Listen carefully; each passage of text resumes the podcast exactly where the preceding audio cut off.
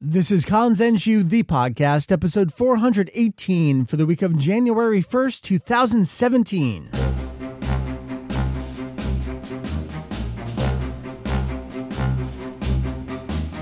Hello, welcome to another year here at Kanzenshuu, the podcast, an extension of the all-encompassing Dragon Ball fan site, Kanzenshuu. We cover anything and everything Dragon Ball in hopes of enlightening and a little bit of entertaining. Welcome to 2017. It is a new year, a new January. That means it's another anniversary. If you track things all the way back from myself. By the way, I'm Mike Vegito EX, going all the way back to January 1998. That's when I launched Vegito EX's ultimate DBZ links page on my two megs of AOL space.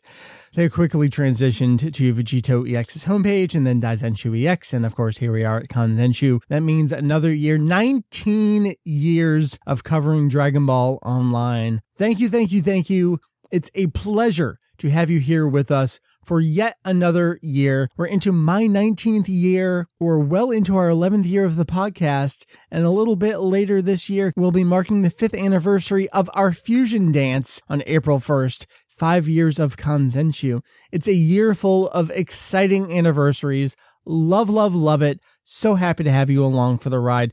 But enough of that. What is on tap for this year episode of our podcast. Yeah, it's a fun anniversary, but it's just another episode. Or is it? Because if you haven't already seen by looking at the runtime of this episode, it's a long ass episode. We have a beast for you here. This is our review of the Future Trunks arc of Dragon Ball Super, Future Trunks arc, Goku Black arc, whatever you want to call it. The way I like to describe it is I don't enjoy and I don't in some ways, I think it's very responsible to do individual episode reviews of Dragon Ball. It's meant to be consumed on a weekly basis, not necessarily analyzed on a weekly basis. So what we like to do in conjunction with our good buddy Chris Niosi, you may know him as Kirbopher, he does a series of videos on his YouTube channel that he calls Kirblog. It's basically a podcast that he just does on YouTube. Uh, we like to collaborate together and do full arc reviews of Dragon Ball Super. We have done so for the Battle of Gods retelling arc, we have done so for the Resurrection F retelling arc, and we have done so with the Universe 6 vs 7,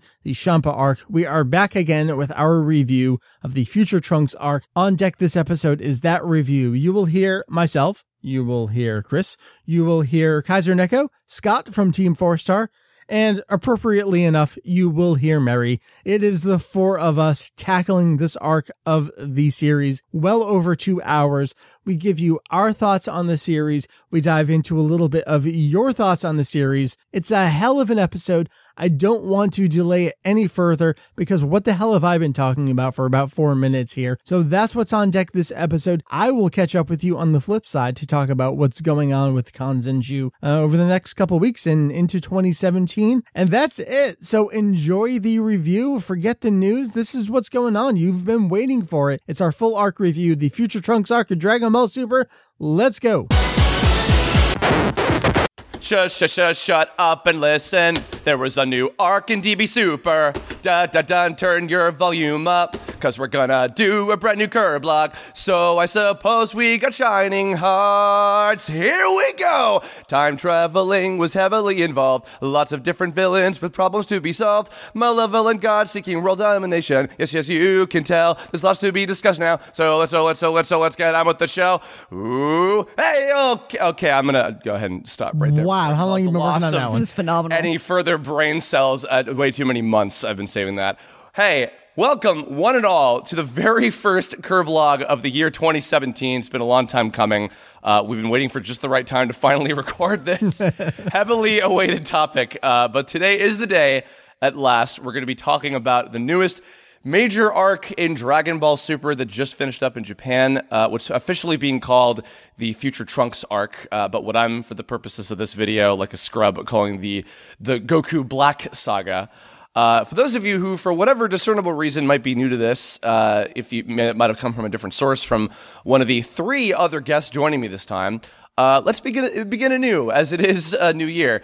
Uh, my name is Chris Niosi. You might possibly also know me better as Kirbopher. I'm an animator, creator, writer, voice actor, general doer of way too many things, and I have been a Dragon Ball fan for well over half my lifetime. And uh, I've been doing these uh, recap Dragon Ball Super Kirblogs now for I think oh yeah over a year since the show started, uh, with uh, several of the folks involved uh, of which I'm going to allow them to introduce themselves this time. So please, uh, gentlemen and lady. Uh, Curb, I don't know how you do that opening and then you just expect us to have this conversation. Expect me to have any respect for you whatsoever. Okay, go. No, Um, hi there. I'm uh, Scott Frerichs or Kaiser Neko. Um, I actually work with uh, Team Four Star on Dragon Ball Z Abridged. Uh, we have a bunch of other stuff too, but for the sake of this conversation, we're just going to keep it to DBZA. Oh, my next. Ha, I mean, I'm paying attention. maybe. you you is you is go. go, go. I am Mike. I go by Vegito EX, but I prefer just Mike because my name is Mike. I am one of the four guys that runs the website Kanzenshuu, K A N Z E N S H U U dot com. We are that Dragon Ball fan site. Uh, as of the time that this episode is coming out, technically, if you go all the way back to the very beginning, I am in year 19 of running my website. Wow. Crazy. Yes. I I still and, I, and I've I've said this on your show before, but I, I still vividly remember in like middle school going to when it was like hosted on the Rutgers Yeah, yeah. server. oh, God, you were in middle school and I was in college. Stop. Ah, I'm so sorry. I'm so sorry. Oh wait, but we have a we have a new uh, addition. We, we've of course had Mike and uh, and Scott on these before, but we have a new, very appropriate uh, guest for this one, considering a certain character involved. So please uh, introduce yourself. Hey, my name is Mary, and I run the website uh, TempleOTrunks.com. I started that site in 1998 and ran it consistently through about the early 2000s, at which point I took a break. And this arc is what pulled me back into digital fandom. I've always been around. Casually on the side, I was kind of a, a guest uh, podcaster on Mike's uh, show over the years by virtue of being married to him and and living there and having access to the basement where all the cool equipment lives. But it was uh, a few months ago when I decided, okay, this is big. Super's a thing. Trunks is back. I need to be in this. Kind of took it on the the lazy side of things and brought back my my website activity in the form of just social media and it's been great being back online And we are happy to have your hilarious Trunks related jokes in our lives uh, once again. Uh, and it may or may not involving uh, uh, action figures of some kind, but Bubba Trunks is watching us. I know. afar. He's over my shoulder. I wish we had a photo of this right now. I can make He's over happen. my shoulder, and you know what? I'm going to give him some of this beer. Bubba, Bubba Trunks wants needs beer. Well, uh, well, first of all, guys, thank you uh, very much for taking the time to do this. Uh, we're, we're recording this currently in the middle of December still, uh, in the middle of Pokecember for me and DBcember for Scott, uh, and just general a billion things. It's always like, Dragon Ball time with. for me. yeah, yeah, pretty much. Um, but, uh, but of course, we wanted to save this for, for January after the holiday craziness was all over. Um, but actually, one real quick, very important thing that I do want to mention uh, before we get into the actual discussion. A massive change, uh, uh, several massive changes have happened since we did the uh, Universe 6 tournament arc uh, discussion, which was quite a while ago now. This Because this arc was, uh, I believe, 20 episodes in total, uh, the, the Future Trunks Goku Black stuff. But in that time, the series is now, very importantly, I should put emphasis on this to anybody who has not joined us in, you know, the, the 21st century, for Christ's sake. The show is legally available for streaming, and no, we are not sponsored, on Crunchyroll, but uh, please, if you have not already been watching the show legally on Crunchyroll, please do the world, the fandom, the show a favor and do that. Uh, the show is also, as of I think the week that we'll be putting this up, going to be airing in English uh, on Adult Swim on Cartoon Network uh, on Saturday nights. So uh, keep an eye out for that if you also are interested in checking out the long-awaited English dub of the show as well. Yeah, I just want to add on to that that not just Crunchyroll, but especially the international folks out there. And uh, Scott, you may have seen I was going back and forth with your buddy Masako on Twitter the other day. He was talking about, oh, we got fans in Brazil and all these other places. There are so many international fans. There are other services too. Daisuki in particular is serving up the show to so many countries. Uh, and I believe down in Australia and New Zealand, there's a service called Anime Lab, not to be confused. with Anime Lab. Oh man, unfortunate. that's a- that's a branding name there. nightmare. They're pro- probably too young to know what they're uh, kind of Yeah, invoking yeah. there, uh, but it's available there as well. So kind of no matter where you live, I don't want to like little asterisk there, but you can probably watch it legally. Yes, because we again we live in the year 26. Oh no, sorry, live in the 20 year 2017. God, it's the future. Oh, oh my God, we are t- we're, we are time we are all, we're always time traveling with these because we're always never recording them on the day that they come out for Christ's sake. But uh, nonetheless, yes, please do that. I, I again, I'm I'm not. I swear to God, please, I'm not sponsored. I'm saying this genuinely because I want people to support the official release, as Scott reminds you at the beginning of every episode. That said. Okay, my God, where do we even begin? Mike, take the helm. Sure. Well, let's begin at the pre beginning. The first thing I want to do is read to you a quote from original author Akira Toriyama himself. This came in May 2016, so this was ahead of the arc's debut. And this was a comment in conjunction just with all the big announcements about this arc. So uh, forgive me for playing the role of Toriyama here. I'm not worthy, but you know, we don't have anyone better, I guess. Next up in Dragon Ball Super, adult Trunks will be putting in his first appearance in a long time. I put together this story based on a suggestion from the editorial office. Like last time, I write an outline of the entire plot, then the scriptwriters break it up into episodes, expanding on things, changing things around, or adding in new bits as need be. Despite being so strong, Trunks barely escapes from the future with his life. The future was supposed to be at peace, so what in the world could have happened? And what about this foe, too strong even for Trunks to handle? Goku Black? Well, you can probably imagine what he's like just based off the name. It's the start of a battle that surpasses time and space and drags in the god of destruction, Kaioshin, and even the Omni King. Many mysteries will be revealed. There's some confusing bits with time changing here and there, but just bear with me. It should definitely turn out to be a fun story. Even I haven't checked the final script yet. Let's enjoy this together. Hmm. so I um, I think that perfectly sets the stage in a variety of ways coming from Toriyama. Uh, something I want to hone in on there. It was an idea from Toriyama, yes, with a suggestion from the editorial office. So I think that really showcases how Dragon Ball Super is, yes, you have new stuff coming from Toriyama, but Dragon Ball Super is part of the merchandising mega powerhouse that is the Dragon Ball franchise. And they were looking for something that was going to get fans excited again. And that thing clearly was Future Trunks. And and also I'm sure in tandem with what if there was another because we've, you know, practically had 17 different versions of an evil Goku equivalent character. Uh, you know, I think that certainly those two things in and of itself were much like I think with when Battle of Gods was being shaped, the two kind of like uh, I don't want to say selling points, but the the Super Saiyan God and God of Destruction I think were the two main things uh, that kind of set the stage for that. Right, right. Uh, similarly with this, uh, I, I actually think another important thing to hone on to as well that I'm sure we'll get into, uh, probably most of all with what you have to say, Scott. Um, there are some confusing bits with the time travel, but please bear with me. And it's like, yeah, there sure are. Bear with me. I haven't figured it out yet. That's part of Toriyama's charm, though, isn't it? I think He's it just is, bear yeah. with me, bear with me. I'll- yeah. but his head is not thinking about those details. I, I should also, I mean, th- this really should go without saying, but of course, uh, if you guys haven't gathered, we are absolutely going to be going into spoiler territory. So, you know, bear that in mind as well. So, so yeah, we went into this. We, of course, had the the teaser uh, image of Trunks and and you know waifu Mai as her Right. new design. has been Maifu, if you much would. reflecting My foo. uh, and uh, and you know Goku Black with the the single uh, you know Potara earring, which we were like, whoa, what is the deal with this, etc. And uh, you know, even from that perspective, it was really fun to see you know a lot of people like already trying to think, whoa, what what does any of this mean? What is going to happen, etc. And uh, I, I, I gotta say, I, um, you know, one thing I will definitely give a lot of credit to this arc for is this. Uh, this is Dragon Ball hasn't had me guessing in a very long time Yeah. since I was watching Z on on TV at the time, like when I was still in middle school, going to your site for the first time, um, and uh, and seeing seeing the show unfold in real time, and really not having that good of an idea of what's going to happen next.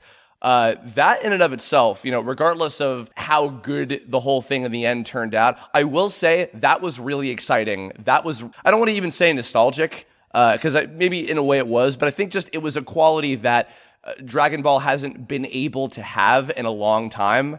uh, just mainly through circumstance. Yeah. Yeah, and you know that was actually different from the entire beginning of Dragon Ball Super. We had a Battle of Gods and Resurrection F retelling. So other than little things here and there, we knew how that was going to happen. But then even with the Universe Six Seven tournament, uh, Toyotaro's manga adaptation got ahead. So for a while, we kind of knew what the matchups were going to be.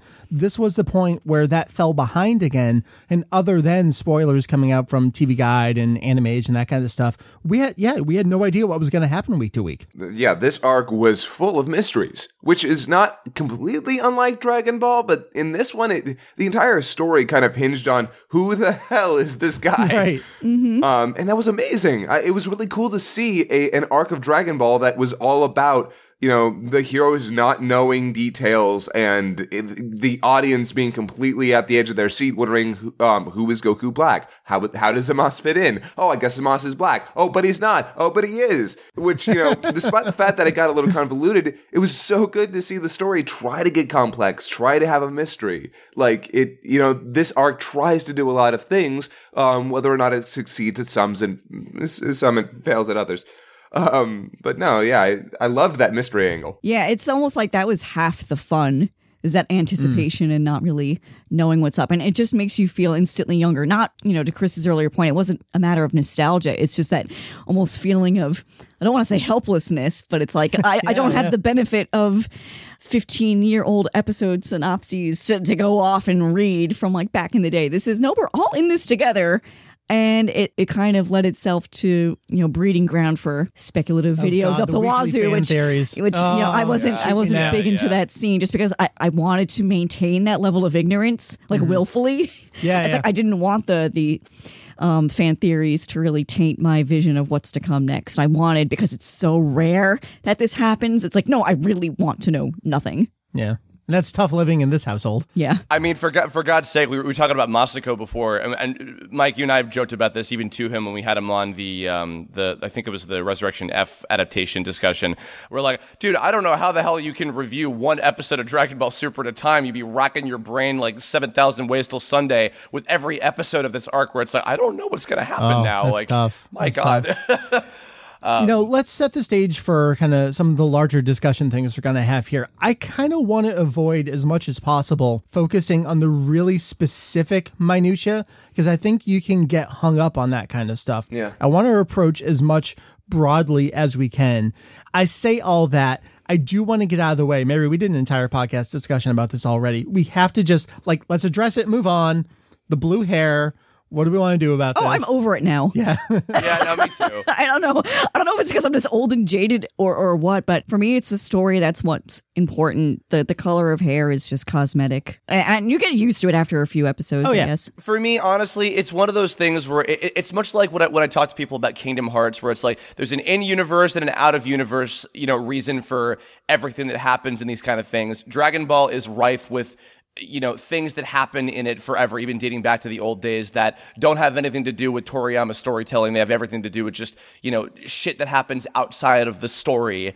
Uh, you know, and, and honestly, in this case, I think it was as black and white as maybe one of the designers was like, "Hey, wouldn't it be cool if Trunks had blue hair like Bulma?" Okay, and then nobody told them, "No, he has to have purple hair," and also Kid Trunks is there and he has purple hair still, and whoops, and then they're just like, "Okay, whatever, this is just how it is now." Eh, shrug. It's Yeah, I, I, I, I won't lie. The thing that upsets me the most about it, and which I basically have to get over because I don't have a choice, is that yeah, it feels like it was a decision made on the produc- on the production side and then never explained in the series, and it's just there. So you know, I as as much as I get uh, uh, like loud about it on Twitter, um, that's mostly for comedy. At this point, I don't care. I feel the same way. I'm I'm really convinced now that it was just like every other Toriyama design. He just uses arbitrary colors, and for some reason, no one felt like they could step up this time. Well, that's and the weird thing. um, they really took it literally, didn't they? Yeah, yeah. I mean, yeah, Yeah. uh, Trunks had that blue hair for Battle of Gods, but somebody somebody was like, uh, no. No, that's not how it works. All right, so let's move on from that. Uh, I feel like the big question for this entire arc uh, is going to be going back to that point about it was an idea from the editorial office. Let's bring Trunks back. Uh, was it worth going back to Trunks again? I feel like the the real big question: what value is there in torturing Trunks again? Because it's delicious. Okay. He can because he can take it. Yeah. That's why Trunks is awesome. He can take it. Yeah, I, Yeah. And he gets he's stronger for it. yeah. No, the- Trunks is one of those characters. Being Trunks is suffering. yeah, it's a state of being for him. being being being future Trunks is suffering. Being kid Trunks is like living large. Oh yeah, I got a girlfriend. Well then again, I mean, future Trunks has a girlfriend now, so good for him. But um, you know, actually, I I, I want to remember something. I, I apologize, Mike, for the life of me, I cannot remember like what guidebook or interview or whatever this was. Yeah, but see what I can do. remember if if I am remembering correctly, I, I feel like there was some interview where Toriyama was talking about uh, when he was eventually going into doing the Boo arc in, in the manga and talking about you know I mean you have a whole section on your site about the you know quote unquote intending the intended ending. I know. I'm searching uh, as you talk, so keep going. Okay, you probably know where I'm going with this then. But I, I, if I'm if I'm not mistaken, I believe there was something mentioned a while ago where Toriyama was like, if I had known that I was going to be continuing past where Cell was defeated, I would have maybe found a way to keep future Trunks around and have him like be in the main timeline and not just have him go off and you know be done with it or whatever. Oh, that's um, not ringing true. I feel like a, a corresponding kind of statement though was um, at at the end of the manga where everyone's aged up. Um, as we were going back to Battle of Gods and stuff, he was saying that uh, he wanted to bring it before then because this is when everyone was at their peak. But also, he drew everyone so old at that point. Yeah, yeah, it's true. No, well, you know, either way, I, I, don't, I don't know where it was that I heard that. If that if that's falsified, then then that's on me. I will fact But- check and I'll do a little record scratch and we'll figure it out. If it means anything, I I I remember it. I remember reading it. Oh, it might have been on the forum. So ne- never mind. Well, not, well, not, well. Nonetheless, uh, I, when I when I did hear that, at least I did think about that. I did think about always the prospect of, of you know, even if, if that was complete bullshit, the idea of okay, what if future Trunks did stick around for the Boo arc? Um, if if anything, for the sole reason of, and they did tackle this in Super, which I was very happy about, the prospect of Kid Trunks and Future Trunks, two completely different characters, really, when it comes Coexisting, down yeah. to it and and interacting. And their interactions actually in uh you know the show for you know as as minor as they were were actually really cool to me. That was that was something that i i thought was uh was a really really fun idea to have in there. Because especially i mean like they, they would have had to with uh you know the whole back to the future multi jumping between different timelines a billion times um kind of thing. But but in general having future trunks be around for um you know anything past the way that we knew the characters and, in the the androids and cell you know greater massive arc uh, was always something that was really intriguing to me and i think that I would say a fair amount of people, and actually, especially with Xenoverse, uh, Yeah, that's now, where you I wanna go, yeah. uh, yeah, where Future Trunks was becoming a, a greater fixture again. I think that a lot of people were interested, and in fact, if anything, yeah, Dragon Ball Online and, and Xenoverse might have even been kind of like a putting the feelers out to, there to see what the interest level might have been. That, that's the thing. Like, I don't want to get into Zakanin, but I feel like we already had this expanded universe for Trunks to live in, and then to tell an alternate version of that. I don't want to say it doesn't sit well with me, but I feel like I just have too many conflicting stories kind of going on in my head right now. Well, that's kind of the nature of, I mean, him being a time traveler. Right. I mean, that's why I cut it some slack. It's like, yeah, he can be a time patrol. You can be whatever you can you be, be. You can be whatever you want when you grow up. That's right. Um, I, I think I said this in one of my previous recordings, either with you or on another podcast. But for me, Trunks was always so vastly underutilized. yeah, It's like there's so much you can do with this character, not even just the gimmick of time travel, but just like personality wise. There's no one else like him in the show. So I was just um thrilled at the the realm of possibility, and then uh, you know him meeting himself in the present I is can just see like, oh my that. god, they went there, they went there. I just feel like we went from underutilized to overutilized so quickly. Oh, for me, I, I can't even possibly feel that way. Too much is never enough. I have opinions on that. okay. Let's hear them. I uh, I'm a huge, huge Trunks fan. Um, it has absolutely nothing to do with me playing him in the show either. I actually like tried to not play Trunks in our show. Um, that ended up being a group conversation, and uh, I, I love Trunks because as a character, yeah, he is rife with possibilities. He's also one of the most complicated characters in Dragon Ball. Just by you know his inception, the uh, the future in which he lives in, the fact that there's two of them, there's just so much going on with that character.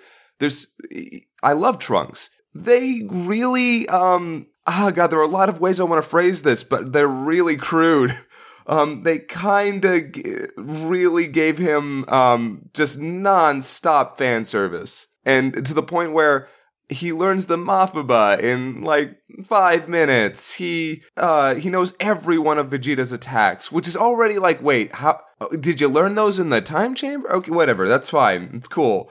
But in the like him getting the win, I'm totally 100% okay with. That was amazing. That entire scene is amazing. You feel like it was all the steps leading up to that was too fan servicey? He gets a transformation that gets no explanation. Oh, well, hold on to that as I want to address Oh, that. I think you and I are going to come to blows when we. We, we might, we might, we might. Well, well, you, and actually, it's funny too because you mentioned about the techniques. Like, yeah, I, by the by the final episode, I was like, man, you were just a fucking melting pot of like the greatest hits of every, Yeah. you know, su- super attack and DBZ And he never uses he Christ's never uses his most iconic one. All your friends are back. The sword, the garlic hoe, the Masenko, the, the sword again. That other thing you do. Uh, I well, I mean, yeah, you know, I will. Uh, I'll, call out to our friend Kieran, Lord Moonstone. I mean, he's gone as far to say like, "Oh, Trunks is the future Trunks is the biggest Gary Stu since Broly when it comes to Dragon Ball," which I don't know if I agree with that necessarily. I do think that um that, that there was a sense of like, you know, because Super has been the Goku and Vegeta show for a very, very, very long time, uh, which you know, I, I I understand, you know, why they they've kind of gone that route, and, and I think that that's worked pretty okay by and large. I think that um, with, with making, I'll say this, I think that with making such a big deal out of having Trunks be back for this arc, um, giving him a lot of proper attention. Uh, I think is good because it makes it feel like okay, it was worth it, and not just I'm here, but Goku and Vegeta are going to fix everything because they always do. Yeah, et that's true. That's true. You got to give him that spotlight because otherwise, what's the point? I, I guess ultimately, ultimately, my point is, I love this character, but yeah, um, I would have, I would have preferred just maybe one or two scenes less with him just being inexplicably awesome. I, I get it. I want to talk one more character focused kind of section area before we go to larger story stuff. I feel like the star of this arc truly was Goku Black from a characterization standpoint, from a voice acting standpoint. Oh, yeah. uh, I think this might might have been one of Nozawa's most iconic, amazing performances in her entire history. If- if I might. but Um, my entire team, um, the the the opinion on Masako Nozawa and my team goes up and down. You know, Moscow and I love her. Lanny, eh, Taka does not like. Spe- specifically as Oh yeah, adult yeah, Goku, that, that's to- that's to my give them a little yeah, bit of credit, specifically as Son Goku. But, but ca- carry carry on. Everyone loved her as Goku Black. She was amazing. Yeah. I, I feel like I'm sitting back here going, I told you so, like for 20 years. Like, come on. Vindication. I'm, I'm, I- I'm actually really curious. I don't know if you've talked to uh, Julian or anybody or, or, uh, or, or anyone about the the specifics of this. A long time ago, uh, one of the, like I think your earliest episodes, certainly in, the- in the first couple years of the podcast, uh, you guys were talking about the different speech Yep. styles of various characters, uh, and you were talking about the difference between how Masako Nozawa performs uh, basically everybody within the Son family tree, as well as Bardock and uh, and even Turles as well from uh, movie three. Uh, out of curiosity, as she has now played uh, multiple, like, you know, badass adult characters between, like, you know, Super Saiyan 3 Goku, uh, you know, Ultimate Gohan, Turles, Bardock, and now Goku Black. Um, you know, do we know? Because I, I certainly don't know, but I'm curious. Are there any distinct differences between uh, the the way that she performed this Yeah, like, was- of this character? was Goku Black like uh, terms of, like, really, really like uh, in terms of I guess speaking politely, over politely, or over domineering like a Frieza style? No, it, it was it was very straight. Everything that made that character's vocal performance was in delivery. It wasn't in language. And I think that's the thing that's resonated with so many people because you don't need to know the language to pick up on that kind of stuff. Very nuanced. Yeah. So, Chris, you were talking kind of very early in our discussion here about the idea of an evil Goku. And this is something I've gone on record so many times. Like, I don't want that. First of all, we've had that. You mentioned Turles already. We've already had the, hey guys, what if evil? So, like, that wasn't going to do it for me. And I went into this arc. I remember saying, like, I'm not excited for that concept, but if anyone's gonna pull it off, it's probably going to be Toriyama. And I feel like that's maybe giving him too much credit, but I feel like he kind of pulled it off for me because it wasn't It wasn't actually evil Goku. Right. It wasn't evil Yeah. Goku. And it was, oh my God, I'm myself best friends. Isn't this hysterical? That I feel like you could not have seen coming from a mile away. Right, And maybe that's Oh, yeah. Oh, yeah. Maybe that's just not Yeah. be so uh, the, the question is Goku Black. Awesome character, right? Everyone please agree with me so we can move on. Yeah, absolutely. I, I have I have opinions about Zamas, but Goku Black? Oh no, one hundred percent. Like he's the best part of the arc. Well, address that a little bit then, because they are the exact same character, but they're completely different in in some ways. What do you think those are, Scott? Well, w- while you have Zamas, who is very, he's a lot more subdued. Actually, it's kind of interesting. Um, the character of Zamas, even in the future, you know, he's definitely all about like, I'm going to kill all of the humans slash mortals slash whatever we want to translate Ningen as, and I'm, you know, um, and I, I want this beautiful world. But he's also weaker than Goku Black. It's it's Yeah, I, I feel like he wasn't as committed to the cause, if that's a weird way to describe it wasn't until he got his body. He was like, now it's gonna Yeah, happen. Well, you also have to, and that, I found that really interesting because I feel like this is actually a character angle you can definitely explore a bit, which is that Zamas was kind of hang- sh- shanghaied. Fuck, he comes back to Gowasu and he's dead, and he's like, "What the?" And Black's just standing over here like, "Yo, I did your job for you. Let's go kill some Ninkins." right. And he's kind of hesitant to like, am I doing this? I, I guess I'm doing this because this guy over here is me and says I'm doing this. So I guess we're doing this. yeah, this this me with even weirder hair is like, "Let's go." So and, yeah, no, but then you have Goku Black who. First of all, we see him killing people. We see him destroying Yeah, stuff. yeah. Like we actually get to see him like do his uh, you know, godly duty. And and he's just smiling the whole time. He's loving oh it. yeah, no, he is he is into this. He's 100% about this and it's so good to watch. And yeah, and that the difference I feel like between uh Goku Black and Zamas is Goku Black it seems like he's already in this. He is 100% like ready to kill people where the other one is like, "Oh, I'm I'm doing this. I'm just, you know, I'm going to talk about myself and, you know, be a little bit flowery, but we'll get to this. Don't worry." Yeah. well, mainly yeah. because he still had to hide his agenda at that point. Right. That's true. Yeah. Yeah. So do you think he had that kind of hanging over his head, like he's trying to hide what he's trying to do? I, I don't know, because everyone's just traveling all over the place so much. It was kind of difficult. Like Toriyama said, bear with him here. It's kind of hard to keep track of whose motivations are what at which point in time. I, I you know that part wasn't the hard part for me. Um, the hard part for me with the time travel was making a sense, making sense of how in the bloody hell a ring protects you from causality. Don't think Yeah, about it. Yeah, I mean, well, that that's the thing too. Is like, I mean, okay, I I also don't like to harp on these kind of things too much because Me too. I don't know. I I, I think that uh, specifically the the like making sense of the time travel stuff because you know let, let's address this too. For those of you who who don't know.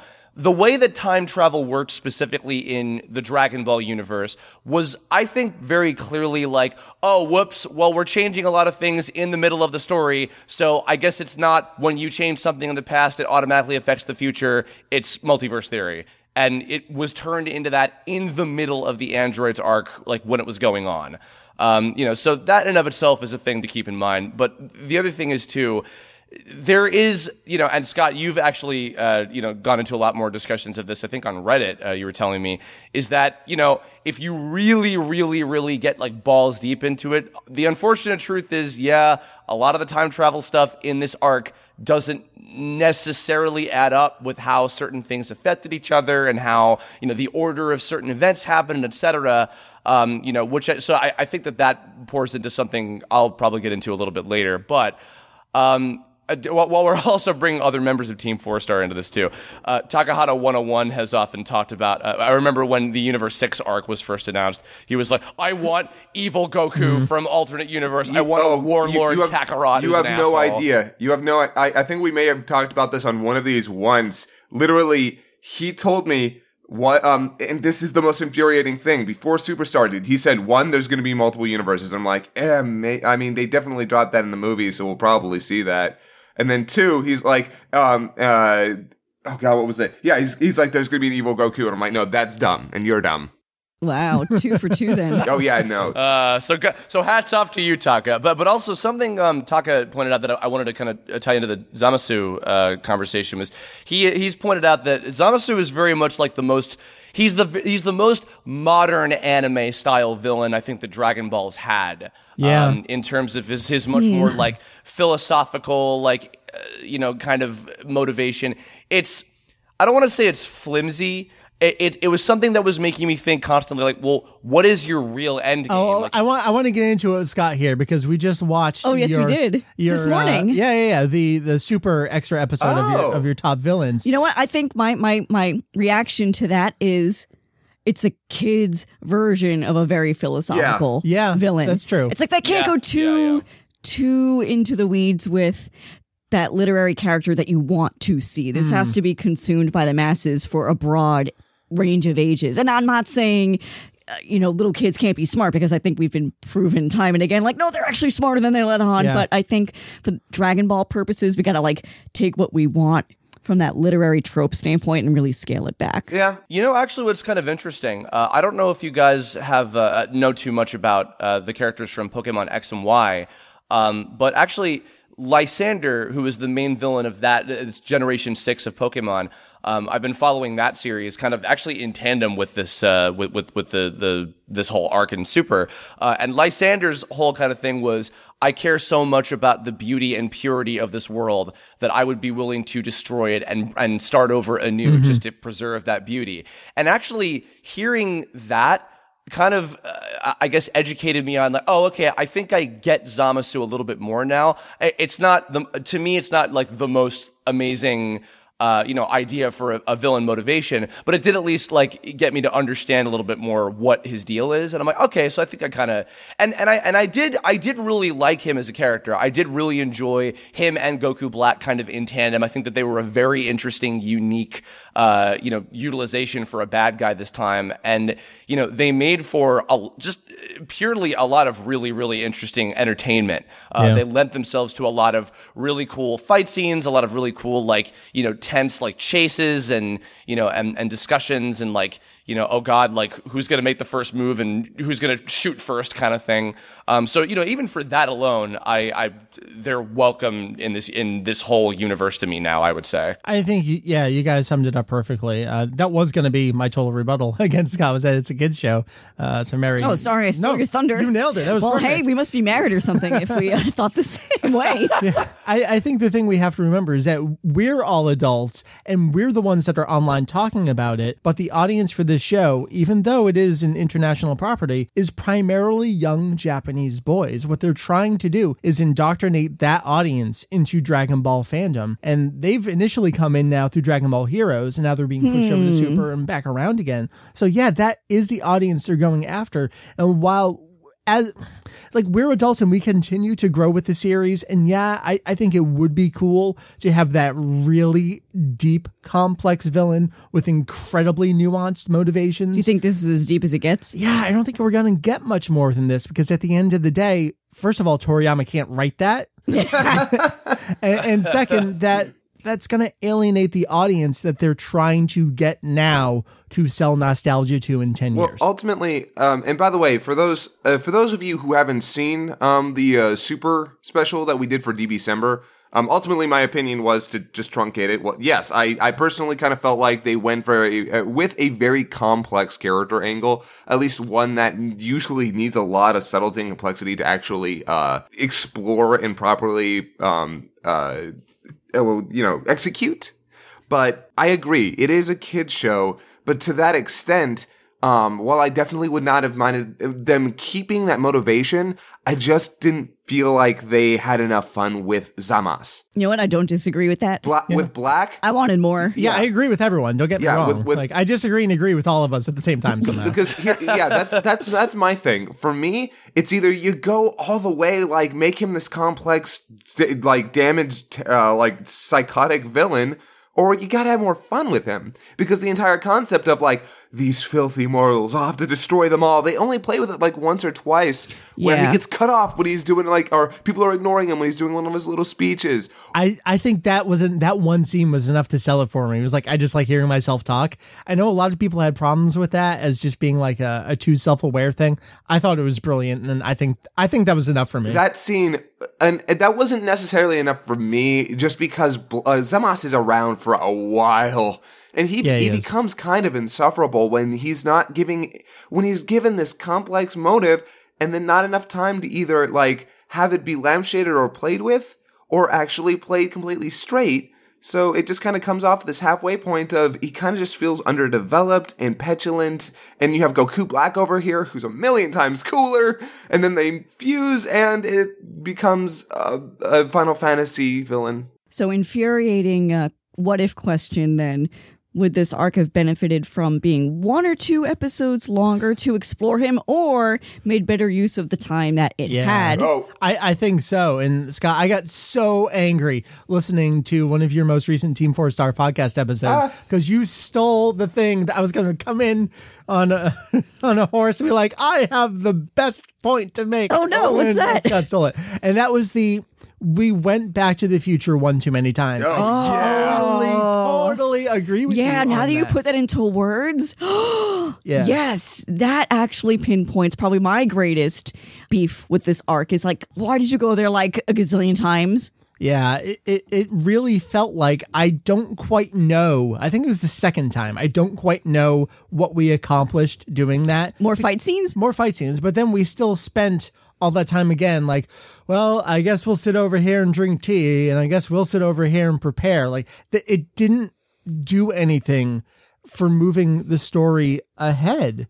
And I, I think that nails it there. I think if we just cut out that part and just kind of took the surrounding parts and made them work together a little bit better, uh, if we cut this down from the 2021 episodes to whatever that would have been there, I think that was the right length. Wait, so you're arc. saying make it shorter? I think yes. make it shorter. I didn't necessarily want more with the characters because if we're not, oh, I did.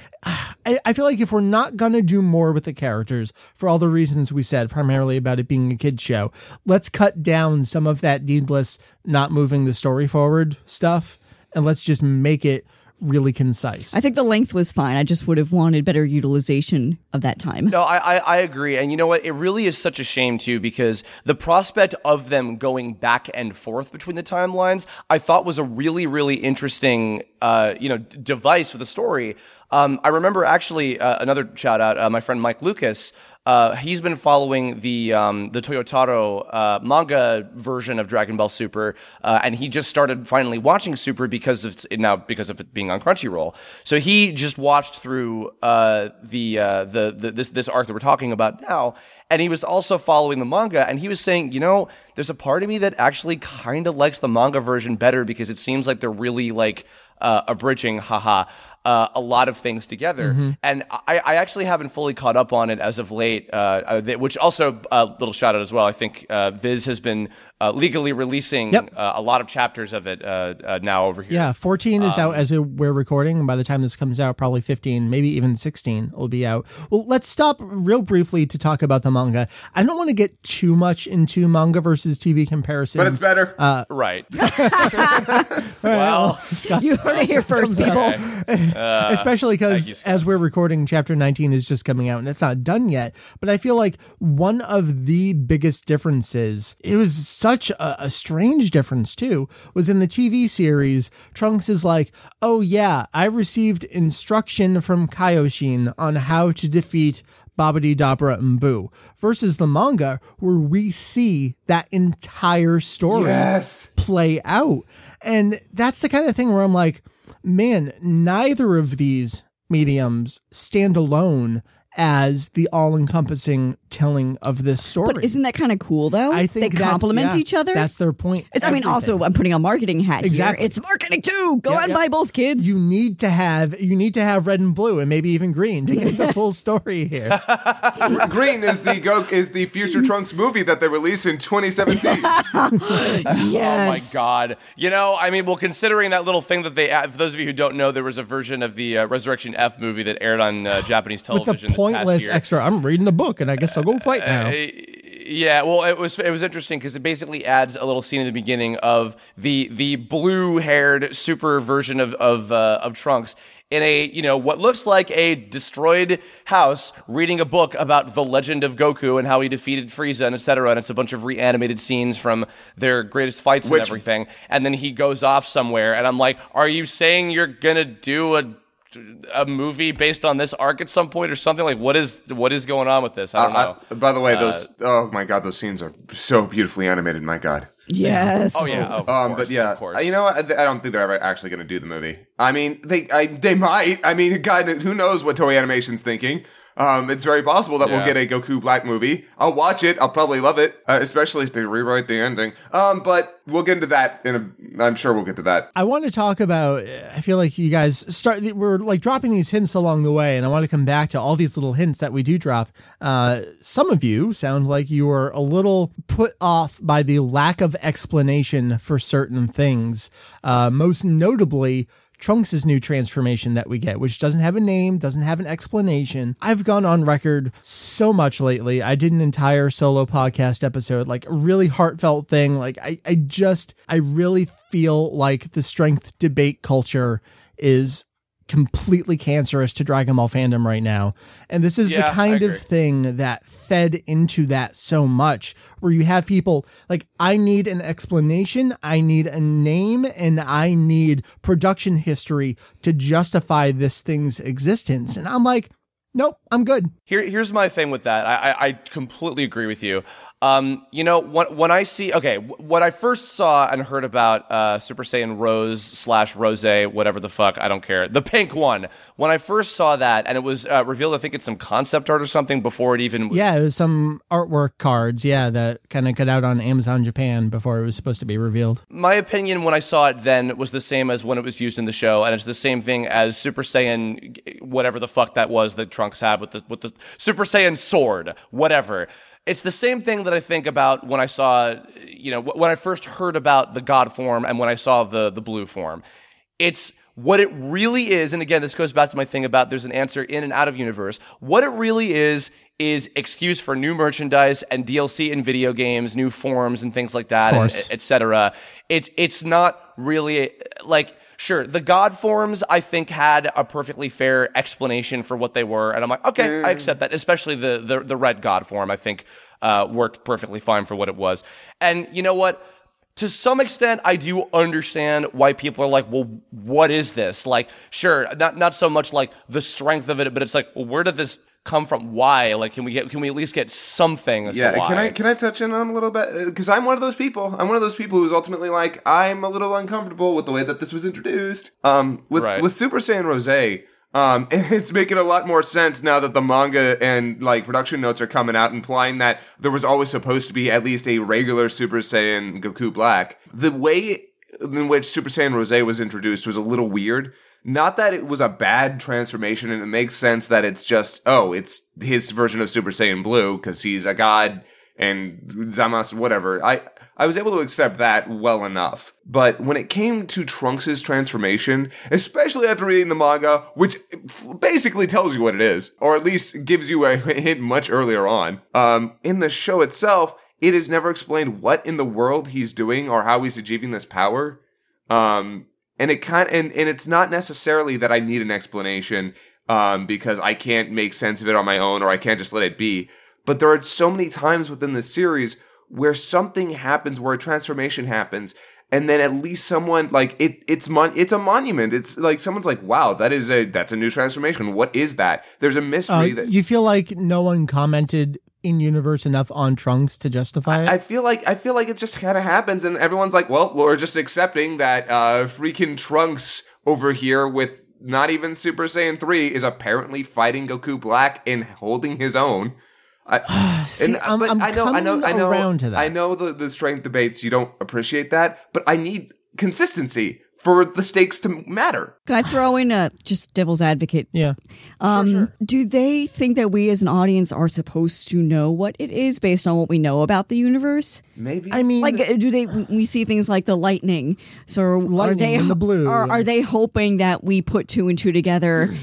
and then they say, okay, well, we don't need to say what it is because the audience has seen bits and pieces of these before. You should be able to figure out what think- it is. yeah, even though I you can't put a name to it. that comes back around to like you were saying well kids are smart aren't they you can deal with it do we need to hand an explanation to you on a silver platter i feel like you don't really need to scott i want to go back to what you were saying about the folks acknowledging it in universe because where i was going to go back to i've told this story a few different places and i know the Kanzenshuu audience knows as well um, something we love to bring up as an example is when gohan transforms after 16's head is crushed Yeah.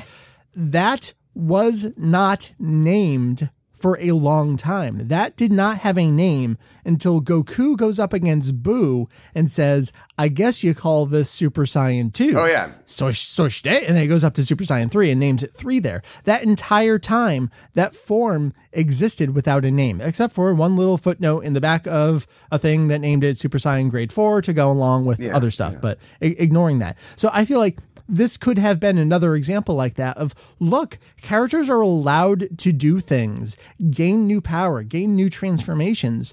And and do you need to name it for it to be valid? No, I- but but I I do I really like your point, Scott. I if anyone could have just been like, "Oh shit, see that over there?"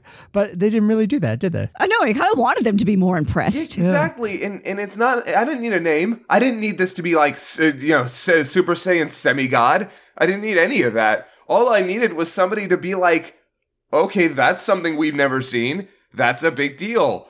I mean, can we all acknowledge the fact that that was a big deal? Because Well, especially because Trunks never, I shouldn't say never, he, he rarely has such raw, badass moments like that. I mean, I, mm-hmm. as a fan, would have personally loved to see someone like Vegeta just break down either in jealousy or pride or just some kind of acknowledgement. I just be like, like he- holy crap, boy. He silently was the entire arc at times. Yeah. Oh yeah, that's I, true. By the way, I love Vegeta and Trunks' relationship in this arc. Yes. is, it is good stuff. Yeah. Um, but and and and here the, my counter argument to Super Saiyan two or uh, Grade four or whatever. Or five, sorry, Five, whatever oh my god, the grades. My counter argument to that is the entire arc was talking about. I, I know, and that's where I was going to go back to. Like, I, I say this, but at the same time, I acknowledge, just like the first Super Saiyan transformation, the entire time they had been leading up to something. And j- again, yeah, in the Cell arc, the entire time, Goku's been telling us, eh, eh, look, he's, he's going to do something. A- anytime now, he's got, I'm, I, any, yep, come, he's got, oh, shit. Yeah, that that's that's the big discernible difference. Is like, so super the the original first Super Saiyan form, and then what was later known as two, and also I think even the God form. Those three, uh, Super Saiyan three wasn't so much presented in the same way, but but the one, two, and God were presented as major plot points that were Yeah. led up to for a long time. Right. Bl- blue. Rose, rose, pink, and then fucking uh, Super Saiyan Chartreuse. Let's go with that because that's about what that. If you get that, congratulations.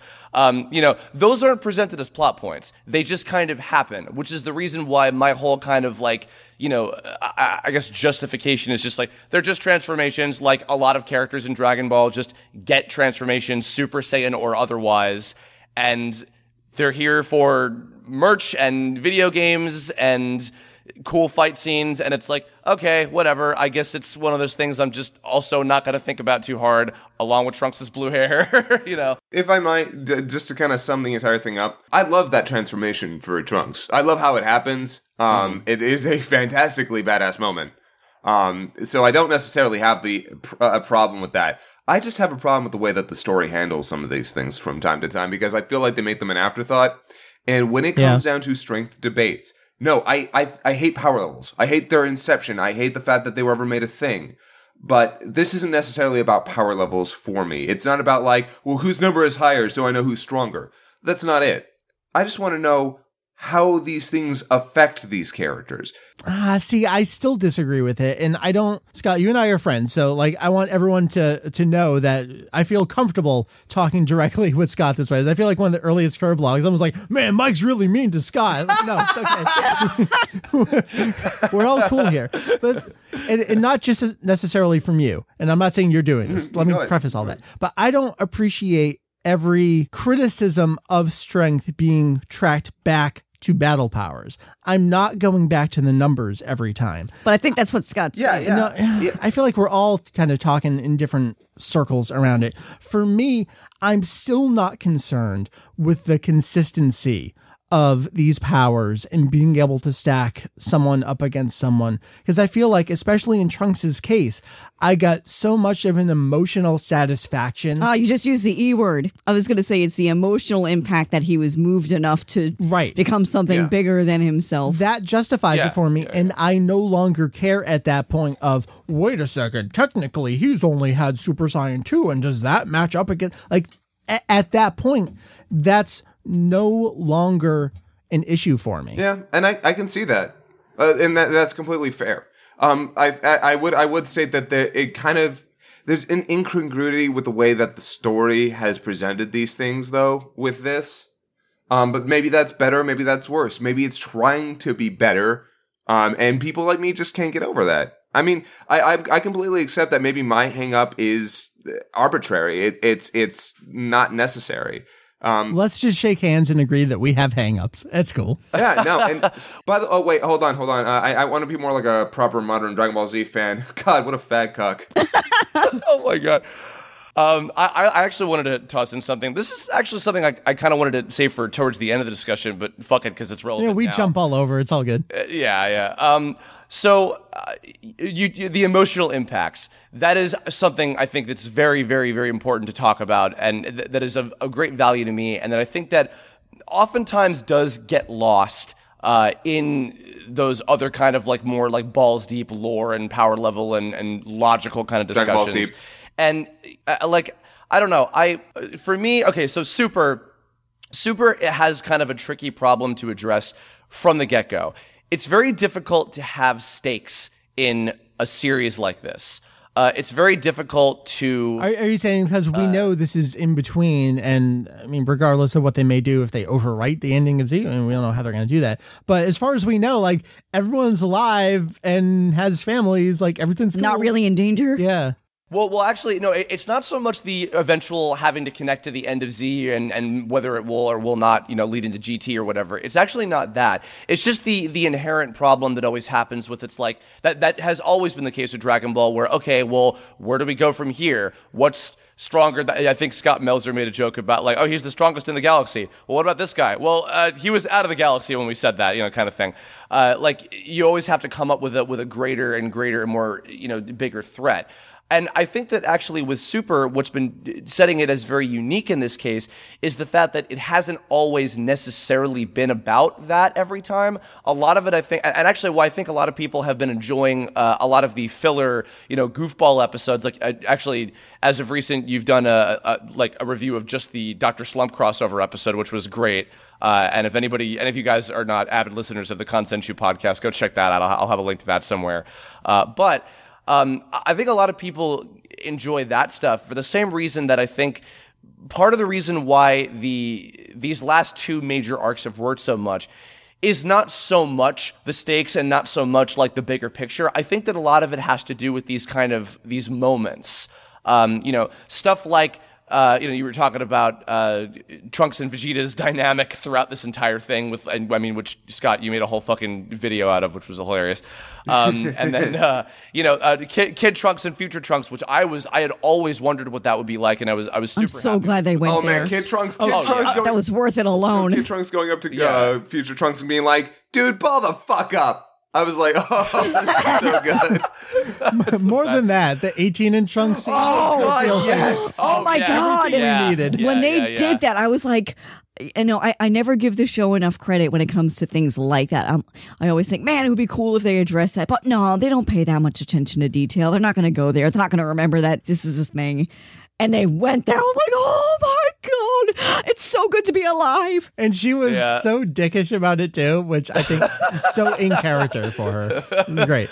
I was, I was just gonna say I kind of wanted more, but at the same time, I'm like, "Oh, that scene was so good." Like, I, Yeah. I was so happy. Yeah, no, like li- little little things like that that were that were sprinkled throughout, and then also uh, I guess in terms of like the the more um, I guess the stuff that people probably put more emphasis on because you know now also with our internet culture you see gifs of it flying everywhere.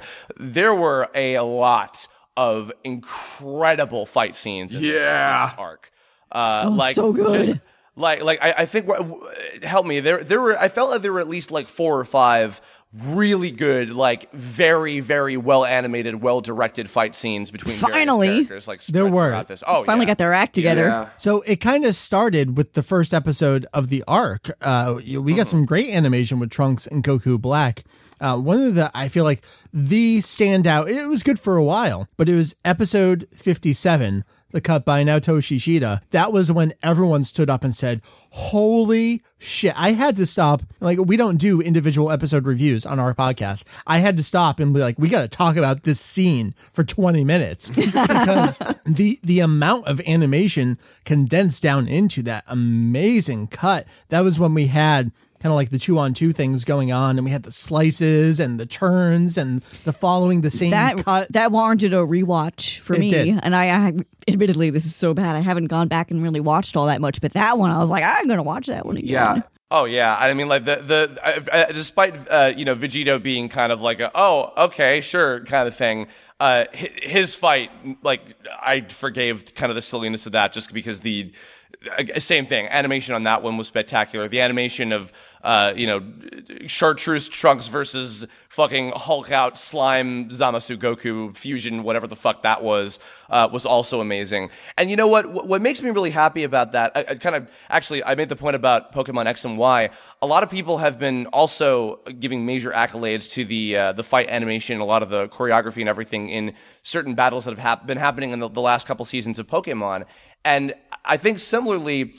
There's so many shows that have been happening in Japan as of late. There's been like this kind of small revolution happening in the last couple of years where you have these these teams of people who are aspiring to just eh, create amazing visual spectacles in animation again over there. And there have been so many gorgeous looking shows that come out like, you know, several every year that are so incredibly stand out. And I think that when you have franchises that are as big as, you know, both Pokemon and Dragon Ball, uh, I'm, I'm getting off of my Pokecember high, please. me. um, and, and you have these big companies that are like, you know what? These are, and actually, arguably, Pokemon and Dragon Ball are, are arguably the biggest anime franchises in on planet fucking Earth. So for somebody to be like, you know what? Let's step it up. Let's really, you know, even if it's for just this one part or for these couple parts and you know, saving it for the right time or whatever, because obviously we still got to do, you know, an episode every single week. That's just the way it is. Um, you know, I, I think that that really shows like they are valuing, they, they're valuing uh, just how important these franchises are, how much people care to see this stuff, and how much it pays off in terms of, you know what, that was really awesome. Because it, it, it often does when, you know, again, you have like, oh, that was kind of weird, or that didn't make sense, or that was kind of like not totally satisfying. But then you have that in the middle, and it's just like, oh, but that was so fucking cool, I don't even care, kind of thing, you know? I wonder how much of that was response or blowback to the poor execution of the previous arcs in Super. I mean, was it kind of like, that. oh, we got to make up for that because we got flack for that? All right, so so let's go back to things that we loved because you guys mentioned Vegito. Episode Oh boy. What- well, why would I want to- well, how did I not even put that together? My, please go ahead. so it's episode 66 that this fight I just rewatched the entire fight scene again last night and just kind of like sitting on the couch like no one After no- how many glasses of wine, Mike? no one noticed me. I'm having so much fun just rewinding and watching this over and over. And of course, I'm referring to our buddy AJ does this amazing animation supervisor catalog on our forum. It's just the best thing ever. So episode 66, we got to toss out some names here. Masahiro Shimanuki, Yuichi Karasawa, Naoki Tate in here as well. We had Ken Otsuka animating some stuff at the very end of the episode. These names, just like throw them all together in this episode. They're just like, go, go do amazing. Just make it happen. And the second half of that episode, when Vegito starts fighting, and we get the amount of animation where he like slams the head down into the ground. It was better than movie quality. there were so many frames of animation in that scene. Yeah. Like it looked like fake flash tweening, but animated well, so you knew it was real. It was the weirdest thing that I loved. Yeah, um, you can tell though uh, in, in those scenes, and this is not this is not like this did not ruin it for me. Hell, it barely even detracted. Though you can tell a lot of places where they're like, okay, we're definitely not doing shadows on the ground here. We're gonna have to do some cuts here. Yeah, there's yeah. a lot of stuff where Right. you can tell where they had to cut the corners because the production schedule on this, they must have been working on that episode for at least a month longer than they had any of the episodes that were going on, like the other episodes that were being worked on at that time. I mean, I would you know, love to be a fly on the wall during like the production meetings of that, just to say, see them how do we prioritize this? What do we care the most about? Yeah, yeah. What are we pulling away from, and what are we going to be focusing our efforts on? And yeah, yeah, and uh, Scott again, I'm tossing over to other folks that have said really smart things. Um, Lawrence Moscow, he did a really cool video when this happened. He was like, "Hey, the the simulcast was announced right around this time, and the animation got really good. It really felt like a smart, exact point for them to." Bust out the amazing animation, the climax of the story, get the simulcast going to get as many eyes on it at that precise moment as they could. And do you want to give them that much credit? That's the thing. Like I feel like Happy that, coincidence much? That's too smart for them. I feel like it just happened to work, and they sit back going, "Man, aren't we good?" I personally believe, and uh, this is this is consi- conspiracy theory, Scott over here. Um, I my personal belief is, yeah, they actually did hold off on a lot of this stuff until they had gotten into a saga where they were like, no, this is doing really well. This we put a lot of time and production and money into this. I think this is where we'll start the simulcast because they had One Piece has been going for years now. They had so much time to get that simulcast going. Yeah, that that was such a different situation. I mean, the think of how many rights holders that went through in its journey to become just a regular simulcast show. Dragon Ball Super was Yeah. man. I also feel very vindicated in that everything that's happened about its international licensing and rollout has been precisely what Heath and I specifically have been saying for about a year and a half now on our podcast. Yeah, yeah, it's true. I mean, I, I- I'll say this uh, kind of to summarize all these things. I think that through whoever and, and however many people, I, I'm I'm very glad that there were a lot of very good decisions that were made all across the board behind the scenes on this. I think that uh, between the simulcast, between also even I mean hell, getting it on TV finally now. Um, you know, and then like just this arc in general, the effort that went into it, a lot of the, the cool things that we got out of it. I think that in general, there's there's a lot, and maybe I don't know if it's a good or bad thing to say that it's also this is because of looking back on the stuff that happened before this. So by comparison, like wow, they've done a, a much better job now. But I think in general, I'll say I'm glad that this happened because I, you know, the end result is we got a lot of really, really good material and a lot of really enjoyable stuff the last several months now. Yeah. Uh, you know, as a result of it. Um, to to which you know is is why we're able to. I mean, because I don't. I don't know how long, how much longer this is going to go for, but but the fact that yeah, the fact that we have this much to say about this compared to the previous uh, arc discussions in the first place, like that really says something in and of itself, you know. It does. You know, we've been going for almost an, or over an hour at this point. Really? I, am not I feel gonna. like I feel like Yeah. we have so much more. Uh, we do. Yeah. I'm, I normally at that point I would say so. Let's start wrapping it up. I'm saying we're just getting going here. so Oh yeah, no, please, no, next, go go for it. So I, I put out the request on Twitter to get a bunch of questions, and I want to hit those up. So I feel like we have so many things to go back to and talk about. But let's go to the end of the arc, as we were talking a lot of out of universe stuff, production things for a while. Let's go back to story things, um, and then we'll go back to like the, again those little minutia things that people want to talk about. The end of this arc, again, spoilers. We're destroying this entire thing. Is pretty much no one wins and this entire thing gets erased and trunks everything he fought for is ruined and gone. But oh i guess we'll go be happy over here. So let's talk about the the various parts of this ending. Uh, do we have to? i y- yes we do. I'm i'm pulling it out of you whether you want to get into it or not. I'm really conflicted on it because part of me is loving the nope no one wins. And that reminds me a lot of the ending of battle of gods where goku doesn't win that fight. And i feel like we're due again for a everyone kind of gets put in their place and is reminded you're not the top shit here. So i kind of liked that. But at the same time you go back to that emotional satisfaction. I didn't get it, but I also like that I didn't get that emotional satisfaction. I feel like I'm going to need to digest this ending for years before I come around on what I think about it. I think I would have been more content if they left the ending at the first ending and then didn't tack on hmm. stuff to it. Yeah. So just trunk slices and he wins. And then everyone's happy and He's he goes hero. back home mm. and bye. I, I saw a lot of people saying like, "Oh, Trunks is going to win," and they'll use the Super Dragon Balls or the Omni King to be like, "Sure, you can have everything back and everything's cool now." That would have been just too rosy for me. So that's where I'm like, man, maybe it is cool that he lost everything, and the point of his character is to just suck it up. I don't know. Well, you know, r- r- remind me of something because I, I actually don't entirely remember how this turned out. So, so that that that timeline is gone completely. Well, and I mean, it, it's tough to say because he came in, Omni King Zeno, and something happened, and shit's just Right. gone.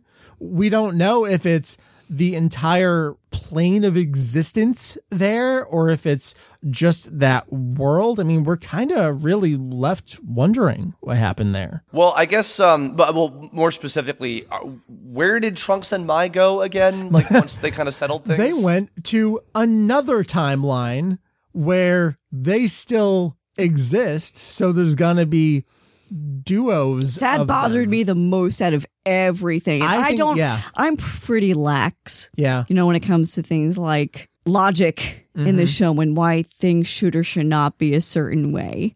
But when I think about how Trunks operates as a character, I cannot rationalize any situation in which he'd be okay with coexisting with himself. And that also goes for this arc as a whole, with him blatantly interacting with his younger self. Like that one, I kind of had to play in the hat of like, okay, suspend disbelief for a little bit. He's rampantly interacting with himself. Um, that just struck me as odd. I thought that was totally okay. I mean, considering that Trunks has made himself pretty familiar with the ti uh, theory of time travel, how he's already introduced, Yeah. like he's he's interacted with a young version of his mother. Like I, I can see him be like, oh, that's, True. That's like because no matter what in like actual uh, experience or uh, interaction he has with young Trunks, it doesn't affect him in the future. So it's whatever. Yeah, it doesn't affect that anymore. Sure. he he gives no more fucks. Um, but Right. here's the one thing, and you're not wrong. It is su- it is such a weird thing to do to be like, oh, don't worry, there's another universe that beer has created that you can go to.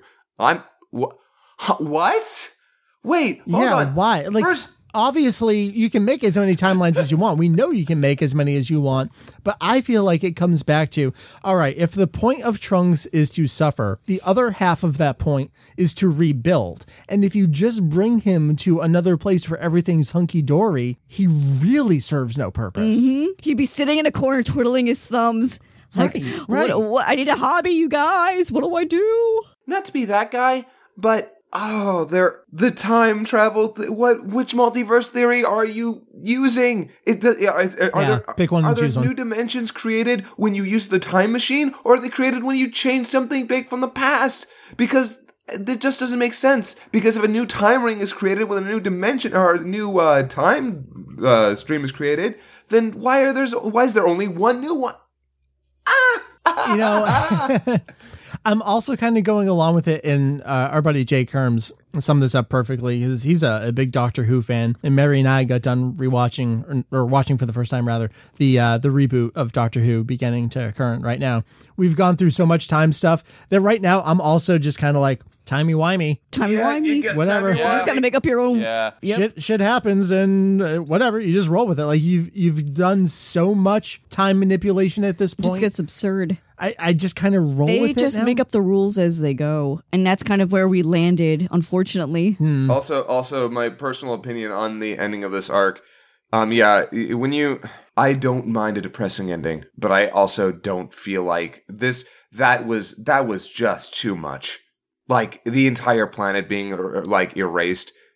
I, I, those kids. I'm sorry. Like the entire point of that finale was Trunks coming out on top with the help of everyone around him, and then rocks falls, everyone dies. So maybe it's a bad ending for the Trunks arc, but it's the right beginning for the next arc. I don't know about that because the next arc, ooh, fights again, woo, Right, but- tournament. I give like no craps about this now. Yeah, but we also know like pretty much all of existence is in peril in this next arc. And again, we're spoiling things, but this has just been announced, and by the time this comes out, we'll be like a month Yeah, out. I, I, actually, I, I should I should point out. Yeah, at the, at the time that we're recording this, we know only the most basic of details about the Universal Survival arc or anything, which is actually part of why I wanted to record this still in December. Yeah, yeah. Uh, be, so that we wouldn't we would not Be too talking tainted. too Yeah, much yeah. about that. Yeah, But um, but again, not to go too far into it, but just to set it up, like, well, now we have two Omni Kings, two Zeno, and we know what his power is like.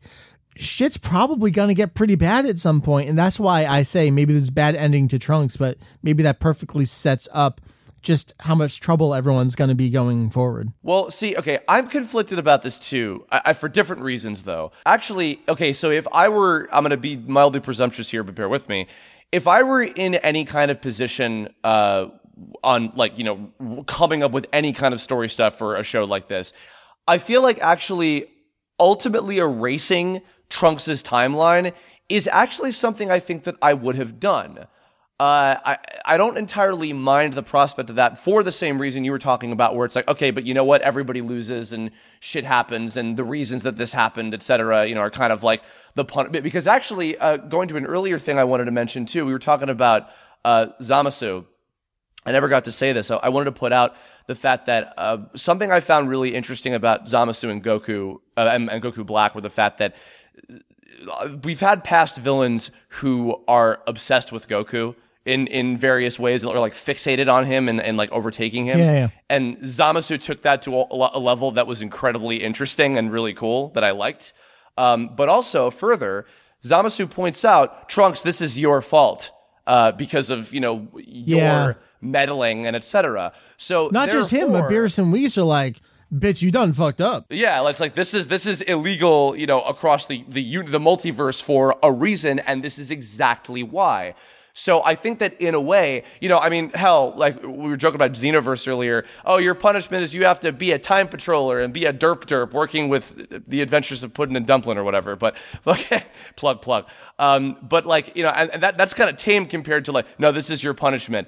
Uh, we need to ba- bring balance to the universe. We're destroying this alternate timeline.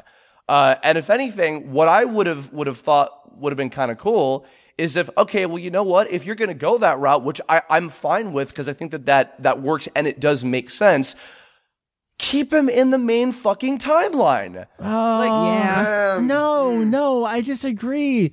I, I really feel like if you keep him around too much, again, that goes to the overusage of him. I think he's only good in short bursts. No, I think he would be relegated to other Toriyama character status. the same thing would happen to him. Yeah, and you don't want that. So Oh, I don't want that personally, Yeah. but uh, you know, I put on my reality hat, and it's like, no, that's what happens to anyone who's not Goku or Vegeta. right. Well, here, well, here's the thing. You- You're not wrong about that. I think, and I think that that's exactly the reason why they didn't have him stay is because, as we can see from you know the one image we have of the next arc, there's a team of ten characters. Trunks is not one of them. Neither Future Trunks nor Little Trunks.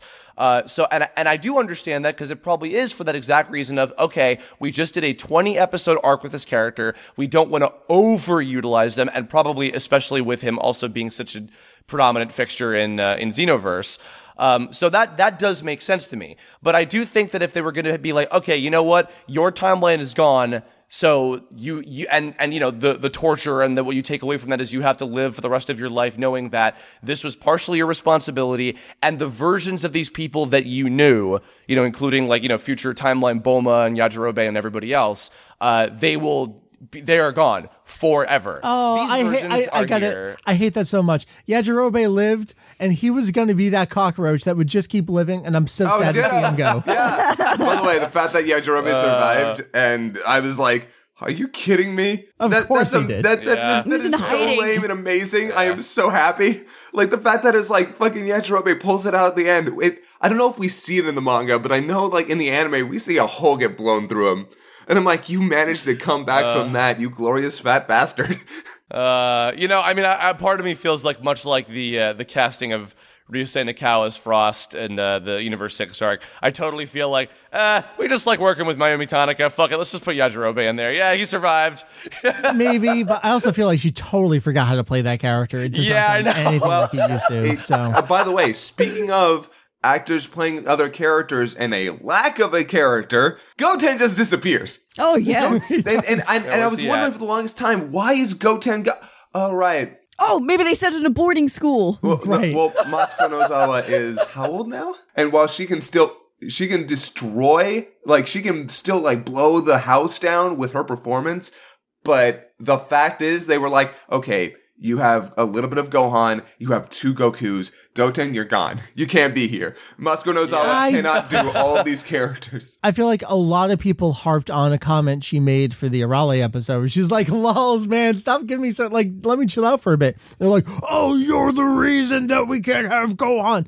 No, I really feel like Goten is just not an interesting character. Goten's never been interesting to me personally. There's nothing to him. There's nothing you can do with him. I'm sorry, Lemmy. You just got to deal with this. It's just there, there's no character there, and there's almost no character to Little Trunks either. I'm sorry. Yeah, we saw some little bits of development there with him, but these kids are not interesting, and I feel like that's also why they've been so hesitant to move forward in the timeline because then you have to age them but up. But they would have been more Yeah, interesting if they were agreed. older. Make them prepubescent, horny little bastards. that would be amazing. that, that was them in GT. Well, yeah, but Kinda- well, Goten at least. Well, like like pre pre G, uh, like like, like uh, kind of on the cusp of before the way that they were in Z. Like yeah, I I think actually yeah, Goten being kind of like gal crazy and like Trunks kind of still having that little bit of brat sensibility. I definitely think they could. Well, you know, because the fact, fact of the matter is they're only interesting because of Gotenks. Gotenks Yeah. is great. Gotenks True. is fucking hilarious, yeah. and I adore him. I don't know. It, re- He's the reason It reminded me of. Oh God, Mary! It's it's like a commentary track for the end of Wolverine and the X Men. I think it was. wow, that's random. I, where, I know. where are you We're- going You'll with see this? where I'm going with this. And there's a character missing, and I remember I think it was Bobby. And in the commentary, they were like, "Man, we just forgot to draw him in that final scene there." And I feel like this, this is them with Goten, where they're like, "Man, we, We just, just forgot, to draw Goten. him for just 20 episodes him." episodes." And I'm over here being like, I'm over here being like, where's Iceman? He's my favorite X Men. Said no one else ever. So what? And he's getting a he's getting his own series soon, which I'm like, what? What? Why? My God. Yeah, Iceman. Um, I, you know what? I think I am going to chalk this up to human error. Maybe they're just like, we forgot Goten. I, Oh, I, I'm, jeez. I'm actually sticking by my comment. I legitimately think, and this is not a criticism of of Masako Nozawa, I legitimately think that they held back on writing another character for her because she was pushing herself on her performance. And that's not that's not even crazy for someone uh, younger than her. Normally, yeah, I'm I'm like twenty percent there. So I guess it's going to be as we move forward. Do they integrate Goten back in any way? Even if it's, I mean, not on the team, but like on the sidelines. I guess maybe, that will give us a little more insight Um, there. I mean, I, I feel like, well, if okay, if there's some kind of survival thing happening, I mean, like Goten and Trunks are going to be around, whether or not they're going to get to do much of any significance or whatever. Yeah. most likely not, but Probably not. Nonetheless, oh, hold on, hold on. We're talking Where about we going? voices. Can we all bow down before the might? Oh, Shinichiro Oh my Miki. god. oh yeah, Oh, yeah. So we're talking Yeah. about Masako Nozawa. We're also in the midst of an Escaflowne rewatch right now. So Alan is just He's like, sex on a plate. So Uh. Miki knocks it out of the fucking park. I mean, say, Oh, yeah. say what you want about his dialogue and self-centeredness and Zamasu as a character, but you got to somehow like say those lines and and mean it. and, and not like die laughing. Or, I mean, he probably like, did in the recording room, but it was believable enough. Holy shit, he's so when good. he gets angry like during his like during his angry moments during his like oh god or any of his screams i was like holy crap this guy is th- he sells that character so well and that's what I feel like I was uh, cautious about going into Super, especially as we came off of Kai when we had you know some recasts here and there because they didn't want to pay for like yeah and and then ginyu is not daisuke, daisuke namikawa and they were like basically modernized a lot of them Yeah, yeah, yeah. So I, I was worried going into Super. I was, oh, we're gonna get like the younger generation of the voice actors. But then they went with a veteran right. They brought Miki Yeah, in. yeah, it's yeah. like, who we, fuck I mean, yeah. admittedly, I mean, I hadn't rewatched Escaflowne in like 15 years. So, I mean, this wasn't a voice that was fresh in my head. right, and he's done tons of other stuff Hmm. since then. But yeah, to have someone of that caliber, and we've had other folks of that caliber. Again, Champa's voice actor being Oh my Kintaro God, from yes. Golden Boy. I mean, yeah, like, and he's so good. we've had Oh some amazing voice actors come in, but that's all I wanted to. I'm obsessed there. with Beerus, by the way. oh oh yeah I, I his range Oh is Yamada- like off the charts. just every time he talks, I'm just like fanning myself, like, oh, I'll just keep talking. You know, you, you, you know, you know what's funny? I was actually I was doing a stream uh, er- earlier in, in December, and I was I was drawing Mew, and I realized like, oh yeah, Koichi Yamadera was Mew in fucking Yep. Pokemon Mewtwo Strikes Back, and I was like, wow, he's been multiple cat gods of destruction, Oh, by, hasn't he? by the way, Like, by the way, uh, um, Katsuyuki Konishi was what's Ginyu. I'm saying that only because someone in the comments gonna be like, "It wasn't Daisuke Namikawa. You're not a real fan." it would be me after I went Yep, back and yep. edited the episode. You'd be trolling like under a different. Scott, stop, stop, stop, stop. You'd use a different username, and then we look up your IP address. It's like, wait, it's the same dude. I, I was actually I I know a lot of Seiyu. I'd never heard Miki before. Like at least I, not that I could have recognized. I Really? I, I could not have told you who that was if I listened to him. So Me I- neither. this was my first experience with Miki. I, I, I, I mean, I just love the fact that he, Miki's basically made fucking Ningen into a meme. Oh God, yes. overnight. Oh, is Well, that the? Is that a Oh thing? yeah. Oh, Yeah. Oh yeah, you, You See, I, I'm not on the internet. I gotta in go the see car this. loser, we're killing Ningen.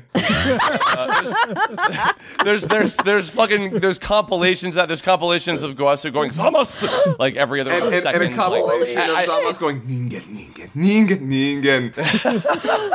That is glorious. I'll start by God. Smash Mouth, except every word is Ningen. oh my God. Somebody get on that shit. I, I know I know that this is this is more on uh, on Scott Scott and I's side of intrigue, but I I, I, I think that uh, Zamasu is also the first character, like more so than any of the other new ones that have been introduced in Super, that I am very very curious and interested in uh, in who's going to be playing him in the dub when they get up to that point, and you know maybe even later in the year for all I know. That's a that is tough gonna be call. A Yep. tall order to follow. You gotta sell They gotta get that casting right. Well, I guess this is where I announce that I am playing Zamas in Dragon. Oh, you shitbag! In your drink. it, it might, yo, yes, Um, absolutely. but, my uh, dreams. All right, let's let's refocus here. I feel like we We're- talked oh, about. oh, I'm sorry. We're, we're having too much fun. yes, we are. Yes, yeah, more or less. I don't like fun. Get out. All right, what- what- what- what's the next one? Smacking Back it everyone up, on back the up. knuckles with the yardstick here. So we talked about the beginning. We talked about the middle. We talked about the end. I said let's not talk about the minutia. Well, let's talk about it now. I have a lot of comments here on a post I did on the uh, Kanzenshuu Twitter account. Lots of little like specific opinions people want on things, and I feel like we could talk for five hours and still not get every single last thing everyone wants to hear, but we'll try our best. Uh, I'm just going to start at the beginning uh, here and kind of like work through uh, a few things. Um, Gabby wants to know Zamasu as Dragon Ball villain, overall pacing, last two episodes. I feel like we talked about pacing the last two episodes. We talked about Zamasu as a villain, but let's put him in context as a Dragon Ball villain. I feel like we talked about it a little bit where he's got this god complex. He's very original. A little more- as as He's different. He's very different from Right, what and I we've think seen. we all wanted that, right? Like we didn't want Champa just being another god of destruction that was gonna be a one hundred villain. percent. I liked the concept for Zamas char- uh, Zamas's character. I just feel like they went too middle. Like I feel like they didn't they didn't go one direction or the other, and he suffered for it. like put a stake in the ground and decide what are you gonna do with this guy. Yeah, I think uh, I, you know I, at the very minimum, I just like the fact that it was a very unique. Uh, you know, like overarching adversary, which is kind of why, like, I, I jokingly re- more refer to this as like the Goku Black arc Yeah. or the you know Zamasu arc or Sure. whatever, because I think that because he really was kind of like the glue that was binding everything together. And I liked that he was so much he was so much at the forefront, and that he was such a unique uh, you know, new kind of thing, you know, not just for Super, but for Dragon Ball in general. Yeah. Um, so, so like, so flaws included, I'm glad that they, they told a story with him and, and we had him for these, these 20 episodes, certainly. Here's kind of an existential question from uh, Sharonvir. Is Dragon Ball Super better off after the Future Trunks arc or worse? I would say better. Even even Yeah, with I that would agree. ending, I Yeah. I would say that oh man, is it way better now that it's actually done some daring things, had some amazing fight scenes. Sumitomo's score finally got it finally resembles something that of quality. Uh, all right, so we had lots of questions about that. Sumitomo's score. Uh, man. It's fine. it's, it's whatever, you know, it's, it's nothing to write home about, There but are, it there are there are some pieces that I absolutely adore. Okay, but what are they? Can you hum them for me right now? Nope. Uh, see, exactly. And that's how I feel about this. Sumitomo's score in general, other than. Thank you. I mean, my my fa- my favorite uh, tracks that he's done were well, actually, which is funny because in uh, some of the post filler episodes after um, this arc was over, like with the the baseball one, which was hysterical, and the the Doctor Slump one, um, there have been actually a lot more, I think, reuses of uh, music that he did for the uh, Majin Buu Kai. There have been a couple of those. Yeah, yeah. And And my and my, my favorite tracks of his are from that, and I don't think that they've used them in a which is time, crazy. so- You're a weird person, and your opinions are now disregarded entirely. I feel like the only music I ever remember, and it makes sense because I have more familiarity with it just by virtue of it being older, is the Battle of Gods score. I feel like I get that do do do do do do do do piece of, piece of music from Battle of Gods where everyone's kind of like happy at the party, and I recognize that. But from this arc in particular, people are always like, "Oh man, I love Goku Black's theme." Like, do you really? Because I can't place it. I have no idea what it sounds like. And I've watched a lot of this stuff Yeah. over and over and over. I have no idea what that sounds like. Yeah, uh, it, it, that is 100% true. Well, I can say, like, I love that, like, the sound of that. Um, when you go out of it, it, like, when you're talking about it from just a pure, can you remember the song? Can you hum it? Is it, it's not that catchy. It- while it works really well in context with the visuals, it's a weak composition altogether. Just, yeah, it's true. And I guess, Maybe it's just more of a matter of it sucked less than previous. yeah, I guess it's, Yeah, it's just it's just it's inoffensive. It's just there. I actually I will give some credit. I did like uh not so much the music itself, but just the the change in the uh, uh next episode. Yeah. Dun, dun, dun, Yeah. See, I remember that one. That, that was cool. concur. And, now, and now we're back to the standard one. Actually, uh, I don't know if there is a question about this, but while we're just on the topic of music, I'll Yeah, bring yeah. up um, the uh, the couple new uh, ending songs that we had. As I'm sure you guys could probably tell from my uh, brain tumor inducing uh, intro, I have the weirdest like love hate relationship with Yoka Yoka. I I love every part. It's it's so fucking catchy, except for the Yoka Yoka Yoka Yoka Yoka shit makes me like feel like I'm embarrassed to watch the show. That's the one part of it that I hate. Kind of makes you feel like slightly like a pedophile. like I feel a little dirty listening to this song right now. But damn it, it's, like, stuck oh, on my head. When, when did I when did I turn on PBS or some shit? Am I watching Blues Clues? What's happening? Um, but uh, and then also the uh, what is the the spice like uh, the new one that we have fried rice going right music. yeah. I love that ending. I cannot tell you how much Yeah. I love that ending. Um, for a while there, uh, what was it? Forever Dreaming. Oh God, what was? The, Yeah, yeah, yeah. Forever Dreaming for the longest time Yeah, yeah, was yeah. my was one of my favorite songs in Dragon Ball. Period. Um, I just I loved that song. I can see that. Yeah. Um, but no, uh, Chahan music is I don't know what it is.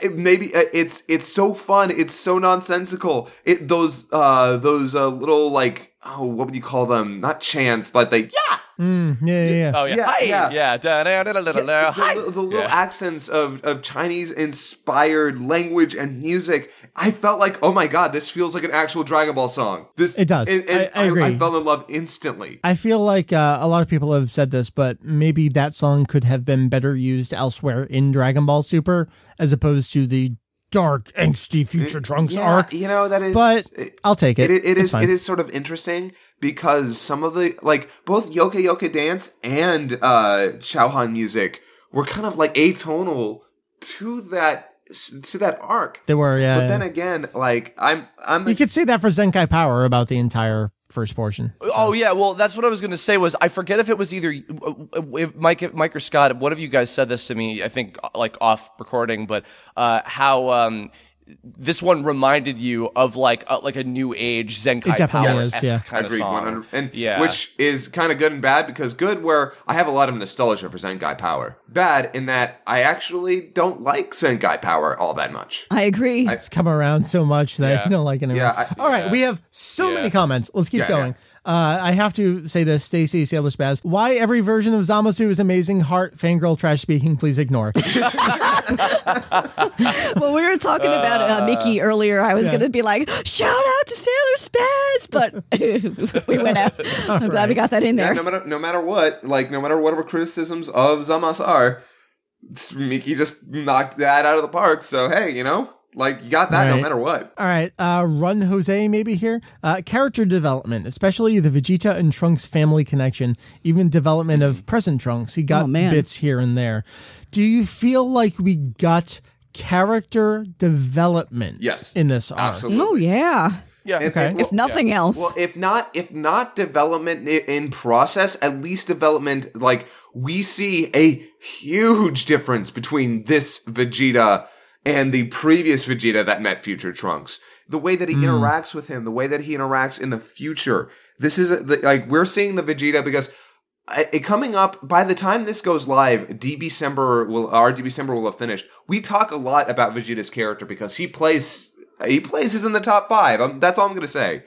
We Well, do you feel like maybe my reading is off here, but I feel like Vegeta finally recognizes that Trunks can take care of himself? I feel like in this arc, as opposed to in Z, Trunk, not Trunks, uh, Vegeta wants Trunks to succeed. Mm. Whereas in Z, he, he was like, I'm, I'm skeptical. Yeah. I don't really know your deal. Like, And I I don't, want to see you fail. And I don't want you overtaking me. yeah. It, well, yeah, it, it's it's well as I, as I was saying, Vegeta doesn't not become a good person until the end of Boo.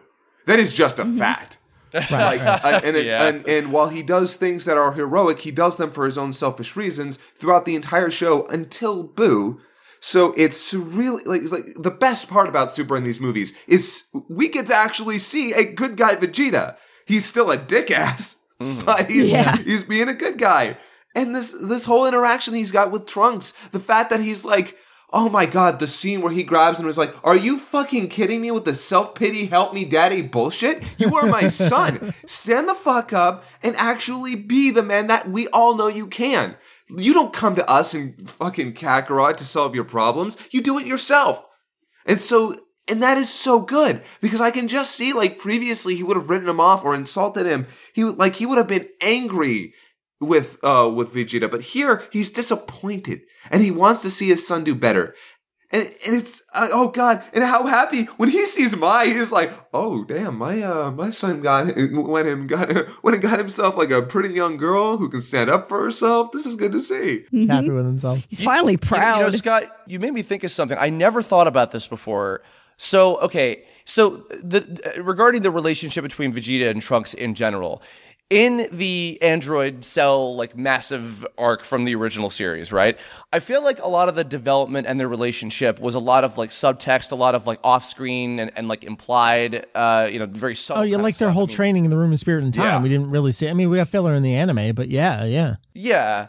Uh, and even like their their goodbye is just you know Vegeta gives the peace sign and he's off and that's their last interaction you know in in that original material as it was until now and and in a way it was interesting because like like Kid Trunks was almost kind of like the con- a, a very interesting continuation of the development between them because you know he goes on to have this kind of loving relationship with his son, and they have this like cute kind of like, like, all right, if you can hit me, I'll take you to the park, kiddo, you know, kind of thing. And it's like, oh, like I can tell he is in his own Vegeta kind of way trying to be a good a good dad, and you know, and then the little interaction they have before um uh before he sacrifices himself for Boo, and um.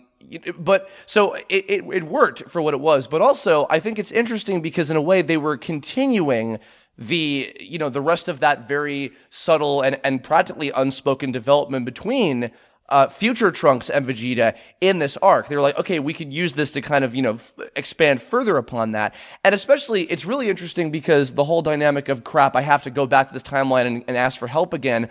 When you know one of the big kind of amazing points at the end of the the Cell arc was that Trunks had you know become so uh, much better and independent and powerful, etc. That by the time he was able to come back, he was like, "I'm so strong, I can fucking tear house with future 17 and 18 in the future cell before he gets to do anything." And I've saved my own world, and I'm and I'm great. And the fact that that not only Vegeta is the one who has to you know remind him like you are capable of this, you are better than this for Christ's sake, but also what I mentioned before, where after that when Kid Trunks is the one to tell him that. It's like, you're me. You're so much bigger and stronger and older and cooler than me. And this girl that I have a crush on is also fawning the fuck all over you all the time. For Christ's sake, like get your shit together and, and do what you gotta do. And then that ultimately is what pushes him to, you know, when he, when push comes to shove, he does it. And if anything, I think that now that we're thinking about it, at least for me, I think that that might be the biggest point of satisfaction with this entire arc was the development of the continuation of that development with Trunks and Vegeta, and also just within himself. Uh, including this other version of himself. Yeah, agreed. So- E- e- even me over here, who is like, eh, Trunks was a bit of a Gary Stu this arc. Yeah, no, I'm wholeheartedly happy with the development he actually got. All right, I think that sums up that question. so, next question. Sweet. Uh, Jugulator wants to know Do you think we needed two Zamasu, or do you think Goku Black would have been fine? Uh, man, I really think, I really think you needed both of them. Because if Yeah. this was just evil Goku, even if it was evil Goku, but still Zamasu who stole his body, I really feel like you needed the dynamic between the two. Like we were talking about earlier, the slight differences between the two characters helped define them better. And I don't think you get that definition if And we wouldn't get to see them hugging each other. Right, you oh, God. needed that hug. I, I, okay, but quick, quick, quick point on that. Does every, everyone agree that that was intentionally awkward? Yes. Okay, cool. Yeah, I think actually having the again because it was different, it was unique, it was really really interesting and made for a lot of interesting scenes. Uh, actually, something we didn't mention that I want to give special mention to, and this is because of the whole double uh, Zamasu and, and Goku Black thing. Um, the scene of uh, in you know one of the many alternate timelines that came up where the body switch happened, and by the way, it was the first time uh, that when a character's body switched, their voices are also within that, you know, that, that same thing. Like, you know, when Goku becomes Zamasu after the body switch, he has Shinichiro Miki speaking like as if he were Goku. Right. interesting. It's great. Um, and, and this terrifying scene of Goku murdering Chi Chi and Goten. And it's like, oh my God, like that, that was like terrifying and like impactful and, and creepy. And it really makes you hate them in a way that I think was very, very effective. Uh, and, I, and I think that it, it lent itself to that whole deal of having this boss be a multi-threat. We've never had something like that before. We've had like, you know, multiple bad guys around the same time. You know, we've had Babidi and Boo, we've had, uh, you know, Frieza and all of his henchmen, and we've had multiple androids. But we've never had two of the same villain at the same time, like there and used in such a cool fucking way. Like that's I think that's only been allocated to like Xenoverse and like video game type shit or whatever when you have doubles. But uh, so no, I I, I think that they, it was they were made all the more interesting, especially with all the twists and turns and unexpected shit that happened. Uh, I think having the both of them together, and then also leading up to, which I didn't even think, oh, they could fuse, of course, and we get a cool new like eh, like design and a form out of that. Like that was cool too. So. I, I wow, I'm, I'm surprised that it like that at any point, like the moment Zamas showed up, like it was both Black and Zamas showed up. I was like, oh, they're gonna fuse. I mean, I'm like, they have the earrings. That, that that's gonna happen. I, I mean, from the key visual very beginning, uh, the focus was on the Potara earring there. I mean, it was kind of telegraphed. Yeah, I mean, and, and when and then then when uh, Kaioshin and um, Gowasu show up, it's like, oh, and there's uh, there's Vegito. We're, uh, everyone was like, okay, is it gonna Yeah, yeah. be dance or is it gonna be earrings? Okay, it's gonna be earrings. Which I was Yeah. sad about because I'm like, course you already got is, Vegito. yeah. Give us Gogeta. That's what I want. I, what I need. Yeah, but Vegeta, but Vegeto's more. Yeah, I mean, there's that. There's, well, we don't know because all we ever ever seen of Gogeta was in GT and the movie. I don't think we. Uh, I don't think we've ever seen like just regular Gogeta. Not you know uh, whatever. It doesn't matter. Well, well, they they wrote they wrote Gogeta like Vegito in GT anyway, like the more kind of fun, cocky personality, Yeah, yeah. and Gogeta's just like, I'm gonna I'm kill you. saying, we have a way of fusion that they've never done before properly in the show, like a, an actual series. I just like to see that. But It was always going to be earrings. We knew that. You know what? I think the reason that I that I didn't see it coming is is because I was so distracted. They they totally got me. I was so distracted by the Potara being talked about with like the the Kaioshin Supreme Kai ranking system. I I was like not thinking about them being utilized for fusion. Oh, so yeah. I I just didn't have that thought. And then it's like, oh, so it was still surprising for me. And I was like, that's oh, cool. that's hooray. fair. But Anyway, it was such Scott, a sorry. Chekhov's gun. But uh, my point uh, about Zamas and Goku Black is that I'm I'm to- I totally agree with uh, with with Mike that yes, um, these characters being a like it was really appropriate to have both Black and Zamas to kind of get a really a full picture of w- their intentions, their goals, um, and not to mention a villainous duo. Oh man, all about that. Like I I don't no more no more like uh, we talked about the uh, androids uh, in DB December. Like yeah, it is so nice to see a group because a mm-hmm. dynamic that mm-hmm. that can play off them. Um, And that gave us such amazing group battles in the show too. Like that episode 57 I was talking about earlier. That gave us it, it felt like those movie moments where you have everyone teaming off to fight each other. Uh, we wouldn't get that. They're, we know they're not going to all team up together. That was the whole point we've been told about Goku and Vegeta is that they're not going to fight together. So uh, being forced to split up and fight different opponents, man, I needed that. There is one thing that uh, that I was that, and I don't like doing this much in these conversations because I feel like it's pointless. But there's the one way I kind of wish they had taken Zamas's character if they were going to have him there with Black was go a little bit further with the angle of he's not as in this. Mm. I think I think yeah. would have made for a much more complex character where Goku Black was just selling it all on the cool factor. Zamas not going all the way, I think would have been ma- made much better by him being a little bit more like he's never killed anybody. I would have loved the idea of when it Gotcha. when push came Yeah, to yeah. shove, he was unable to do the job, and that's when Black was like, "Well, then fuck it," and then just puts the earring on the other I'll ear do and then it. forces Yeah, the matter. Oh, I can see but that. but but again, I don't like to go too much into the. Oh, I think they should have done it this way. I could have written the better yeah. version of the story. But I, yeah, Why do we put voices on that? Why can't it just be like, I would have written a better version of this story? I don't know. uh, because And you because we put, a, you put a voice on that. yeah, I did. I, I think it's, I think it's good to emphasize that while we do like have ideas of how it could have gone better, we're not we're not the writers Sure. for this show, and we'll never be. So no, we just get to comment on it. That's that's what uh, I, I think. If, if Dragon Ball Super were dubbed like 15 years ago, that's what Zamasu would have sounded like. Well, I think um, that this uh, the world should be without humans because if I were running it, it would be better. so I'll just get rid of them and I'll just do it my way. There you go.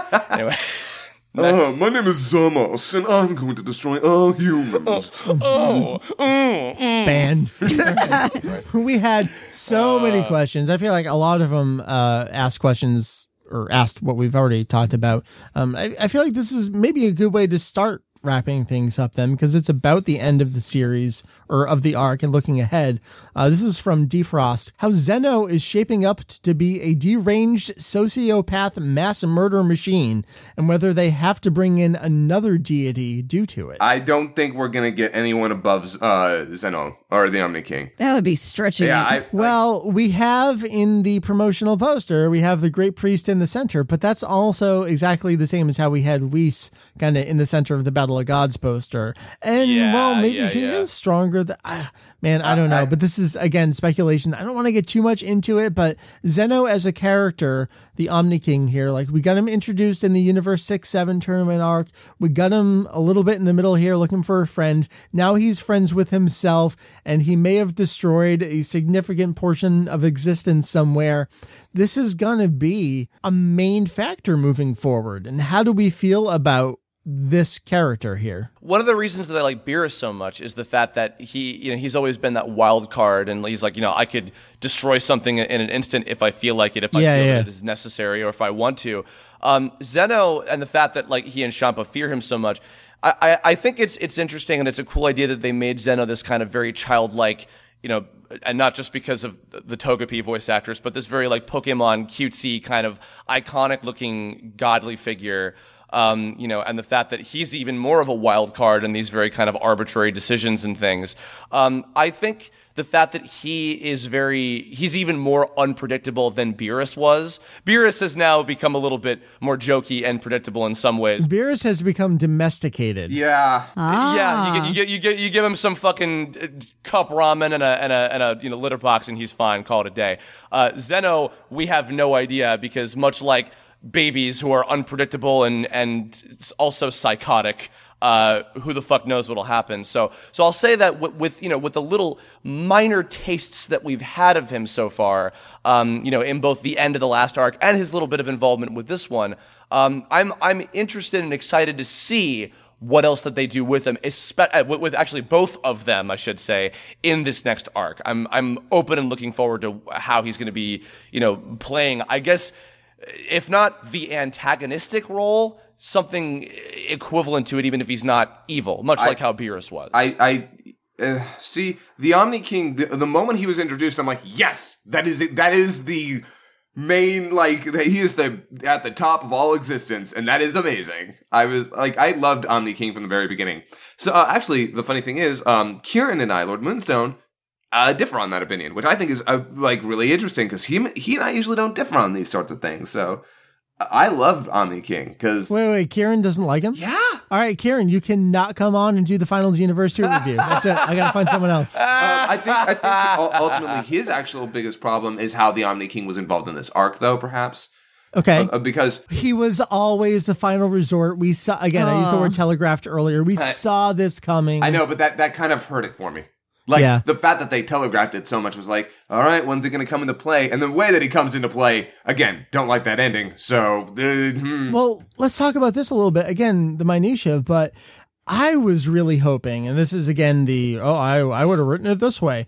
I was really hoping that there would be a single Zeno for all of time in existence. Agreed. And the the fact that there were two here, ah, Yeah, I don't know how I feel about that. How that. are they going to write themselves out of that one? yeah, Yeah. I, I, there, there being, there being two of them, that's crazy. I mean, there has to be if you. If, there's something called the um what's it uh burden of choice when you have so many different choices and so much that you can do then it just becomes crippling. The idea that you could have two Zen, like, it's absurd. It, the absurdity just kind of like, wow, you have two Omni Kings? After everything that you've shown us that they can do, there's two of them now? Well, because when you when you think when you think about it too, because then that implies like, oh, well, then I guess if there's a, a you know that timeline has its own Zeno, then that means that that timeline has its own like alternate versions of all of the other universes and like all of these other characters, including a, a, another Zamasu and a Gowasu, which also provides Which we know there So it's like- are because of I just there had like the most batshit crazy conspiracy theory. okay. So this can't end well. So one of these universes ends and the universe that we're stuck with becomes GT. OMG. We've all been saying that for a while. Well, Aw, damn it. I'll- See, this is what I get for lot- not being a lot in of the know. people- no, no, no. Well, well, it's just it's a general thought that some people are not sure. Like, oh, you know, are the uh, some of the other universes that exist are they alternate universes of Dragon Ball stuff? Which I doubt. I think that they're probably all going to be different from the fact that like if Universe Six is the neighboring one. And it doesn't have straight yeah. up equi- like you know Frost is like an equivalent of Frieza, but he isn't literally Frieza. Then I don't think it would make sense for any of the other ones to be like, oh, this is the GT universe, this is the Xenoverse universe, this is the whatever, you know, et cetera. They're Right, probably not gonna but from that. everything they've shown us, that doesn't stop the 23rd removed timeline in Universe 7 from being the GT timeline. Like, we've set up Yeah, so yeah. many variations now that I feel like, how far do we escalate this? Because you could always say this going forward. Like, how do we get more than the devil himself? Oh, I guess we get aliens. How do we get more than alien? We get the strongest alien. How do we get more than aliens? We get a bioengineered crazy thing. How do we get more than that? We get a demonic creation. How do we get more than that? We get gods. So it's always escalating higher and higher. But how do you escalate higher than multiple versions of the highest escalation? Like I'm starting to not buy it anymore. Yeah, no, I. Yeah, By the yeah, way, yeah. um, uh, one thing I wanted to touch on earlier, b- before we got too much into the Omni King, um, since we are talking about the gods and we were talking about Beerus. Okay, so I love Beerus. Battle of Gods is my favorite Dragon Ball movie. Just I see where you go. You like Battle of Gods, Beerus. the the Super Beerus is been has been an up and down character for me. I agree. Um, because I talked I, lo- I talked a lot about that in Super in that they kind of took some of his playfulness away a little bit and they've replaced it um like first of all that little ennui he had with Goku never went anywhere. Mhm. Like you see him getting angry about the fact like, you know, oh, okay, is he upset that no one's as strong as him? But then that never comes back. And then well, that's been Super's problem the entire Oh time. Oh yeah, and and then in this arc, okay, look, I I can totally play into the idea that the gods are incompetent. Like I'm actually okay with that, and and the idea that in this arc, uh, one of the jokes is that Beerus sucks at his job a little bit, um, but it's it's getting a little frustrating that we have this character who was so so like one of the best parts about him was that he could be wildly immature and yet flawlessly cool at the drop of a hat just kind of consistently being competent. It's kind of taken away from that character for me, and what we're getting out of it is just not good enough. And then you and I, Mike, uh, will come to heads on, uh, come to blows on this as much as we have to. But Okay. the, the food jokes, um, they they were really funny in Battle of Gods. They were pulled off pretty well at the beginning of Super. Getting a little old. Um, They are getting a little stale. I don't know. I, I just I wish I wish like if we're gonna do more food jokes, it's like okay, how uh, how much more can you just talk about how delicious these different types of foods are? Yeah, they need to do something different. I guess, but I feel like maybe they did do something different. It wasn't during the arc itself. It was during the the first episode after that with uh, everyone trying to get their wish in. Like, Oh, oh, it was, yeah, It was, yeah. it was the backdrop Oh, yeah, for yeah. more hilarity. By the way, I love that episode, and I love the fact that Beerus is like, no, blows it up. Stop that. Stop that. Uh, yeah, I, I I'll say regarding that, um, I I like I still like Beerus in terms of personality. He's still Yeah. very fun and entertaining. I think my only criticism is I, I don't like that he is full on like just eh whatever when it comes to like doing his job and like bending the rules or whatever. He's just like oh don't do and that. that's and that's Uh, why that's whatever. why him being a like that's why I really really didn't want him to be a main character in Super. It's like okay, this character. Really? Oh, really, really. The idea that he keeps coming back and sticking around. No, he was awful in Resurrection F. Get him out of here. He's taking away from all these other characters. Like I hated him in Resurrection F because it's like, oh hey, cool. There's a guy right over there who can just end this in a moment. Just stop this. Mm-hmm. Yeah, and, yeah. and and it's like, look, you can find a million reasons to keep these characters not involved in the situation. So stop involving them. They don't need to be here. I love Beerus, but the more you, we, the more we get of him, the less endearing he becomes, mm-hmm. and the more he takes away from other characters' abilities to do things. I agree with you, except Koichi Yamadera. Oh yeah, you, yeah agreed No, I- I- there. It- Jason Douglas in the English version is Yeah. killing that voice too. But I just cannot. I can't get over it. No, I, I, I do mostly agree. I, I think that for like the the arcs that he was around for, uh, the Battle of Gods adaptation, obviously, and then the Universe six versus seven stuff, and anything with Champa, because the two of them together are hysterical. For this arc, I think it would have been happy if if if Beerus took a backseat. Whis being involved, I think, and him most, mostly just like educating them on certain things, I think would have been acceptable. But uh, Beerus, I think, should have just been fucking taking a nap or something during this one. But nonetheless, uh, I still I still Although, I still although love uh, him. you know. in, in contrast, that scene with Zamas though. Oh, yeah, oh yes, yeah. You know what? Oh, that yeah, deepest I can't- Hakai. I cannot deny Oh. that. Oh yeah, I know. Because when I because when I saw that part, um, like he he goes in to hit Goku, and then Beerus is just there. There's, you don't see him move. He's Yeah, just yeah. Get it's like, wrecked, "Hey, you bitch." fucked up. Goodbye. I, I think I speak for everyone when I say, can we please get that oven mitt officially released? Like, we need this in our lives. There's some merch for your uh, 30 plus audience. I know. Oh my Yeah. god. Some we have to start. Wrap- we're going on almost two hours here, but Scott, you brought up something about characters and what is their relevance here and what should we be doing with them. I feel like a character that should have been important here and was introduced and then they kind of stopped using him. My boy Jaco. If we're going to talk about time manipulation being a crime, the gods have a problem with it. The Galactic Patrol has a problem with it. Why isn't he around? Like they've dropped Jaco. I was so excited to get Jaco in here, and I had, I, I was, was on the fence about it because how do you introduce him expecting us to all know and understand that he was a friend back then, but we've never seen him? Why didn't he ever show up before to warn anyone about anything? Why was now the right time? All right, he's here now. Let's move forward with him. But they just dropped Jaco like a bad habit. And I feel like he should have had more to say or do in this arc. and that and largely that is com- that that comes down to the biggest villain of Dragon Ball, the writing. Yeah. Um, currently, okay. Um, uh, God, I know we're going on two hours, but there's another thing that I really would love to bring up about I'm, the I'm okay with it. Like, I'm not going anywhere. Let's Okay, keep going. Gohan. Oh, do you Oh. want to have that discussion? They they uh, Oh. I- okay. Gohan is a character that I am fully willing to let have his family. It, it, was it that scene that wasn't in the manga where Gohan's like, "Please, Piccolo, help me. I want to like be responsible." Why And would then- you have that and then Yeah. instantly put him on the bus? It's Yeah. like and and then and then Universal Survival Universal Survival Arc. Guess who's up front and center with everybody else? But isn't this par for the course? Just like Toriyama is like, "You're in, you're out, you're in, you're out, you're in." I don't know. That's not a good thing.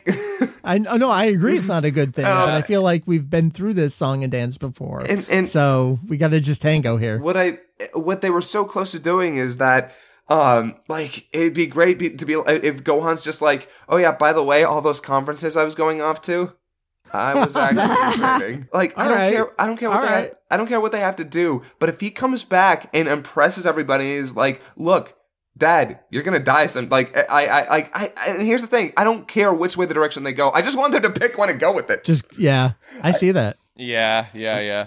I will say though, I Gohan's like basically his one episode in this arc. I did I really enjoy that. I do. it. I do think Yeah. that. I, I think that that that limited. I actually it was funny. I just saw uh, Kyle Hebert uh, like yesterday from the time that we're recording this, and uh, he's you know he started recording for the dub for Super. Of, of course, that's nothing wrong with saying that by this point. And he's still like, yeah, I hope like I get to do anything like interesting because people have been telling me he's not going to do a whole lot. And I was telling him, in terms of action, not so much, but you are going to have a lot of fun, cute, like family type stuff with like little baby Pan and Videl. And, and I haven't told him about the, I, did, I didn't think to tell him about this episode in, in, in this arc, but that is one that I think is, uh, I think that that was a good limited use of Gohan for this arc. Uh, I liked what they what they did. That's with a that. good, emo- again, emotionally satisfying episode. I, I think for the voice actors as well, both on Japanese and, and the international side of things, to be able to get inside the heads of these characters. That's got to be fun and rewarding. And you almost feel like Trunks is acting as a proxy for the audience in that episode. Yes, and that and, and that's what kills me all the more. It's like, oh, you literally had an episode where they it, where Toei's looking you in the eyes and saying, "Accept this. This is Yeah. it." I think that's awesome. right but but scott like we were saying they did the exact opposite previously where they're like no i'm actually going to ask for help to help you protect everyone Wh- yeah. Like, oh make up your mind i agree like i i don't care but i also want them to Does make it up their matter? mind. That's always been Gohan's predicament. I know, always. I know, Since day one. that's what so I'm why are we surprised? i'm not surprised that's the problem is that i'm not surprised Ah. Yeah, but that's the thing. It's not. It's not Gohan's character. It's the writing dictating that. Yeah. If the, if it were Go if it were Gohan being like, "Ah, I want to fight, but I have to be a family man, but I want to be there, but I have to look after my grand or my my daughter. No, it's oh, I want to do this. Um, I have a family, but I and, and then I want to fight. Oh, but I have a family. It, it, it it's not. It's the it's Toei doing that. It's not Gohan, and that's the thing Yeah. that's killing me. So, but we'll see. We'll see how like the universal survival arc I think is going to be the like if this is not good then I don't know what to do. Hey, this might be the end. Yeah. it might be the last thing in Super. So I don't you know. I'm I mean- skeptical. that's speculation stuff let's let's stick to this arc itself No, that, that's fair. We're getting a new fair. opening. yeah, we Yeah. are Yeah, that's true. I'm su- that's true. Eh, by an yeah. Enka singer. I'm excited to see how this goes. So I'm disappointed that the next arc is already a tournament.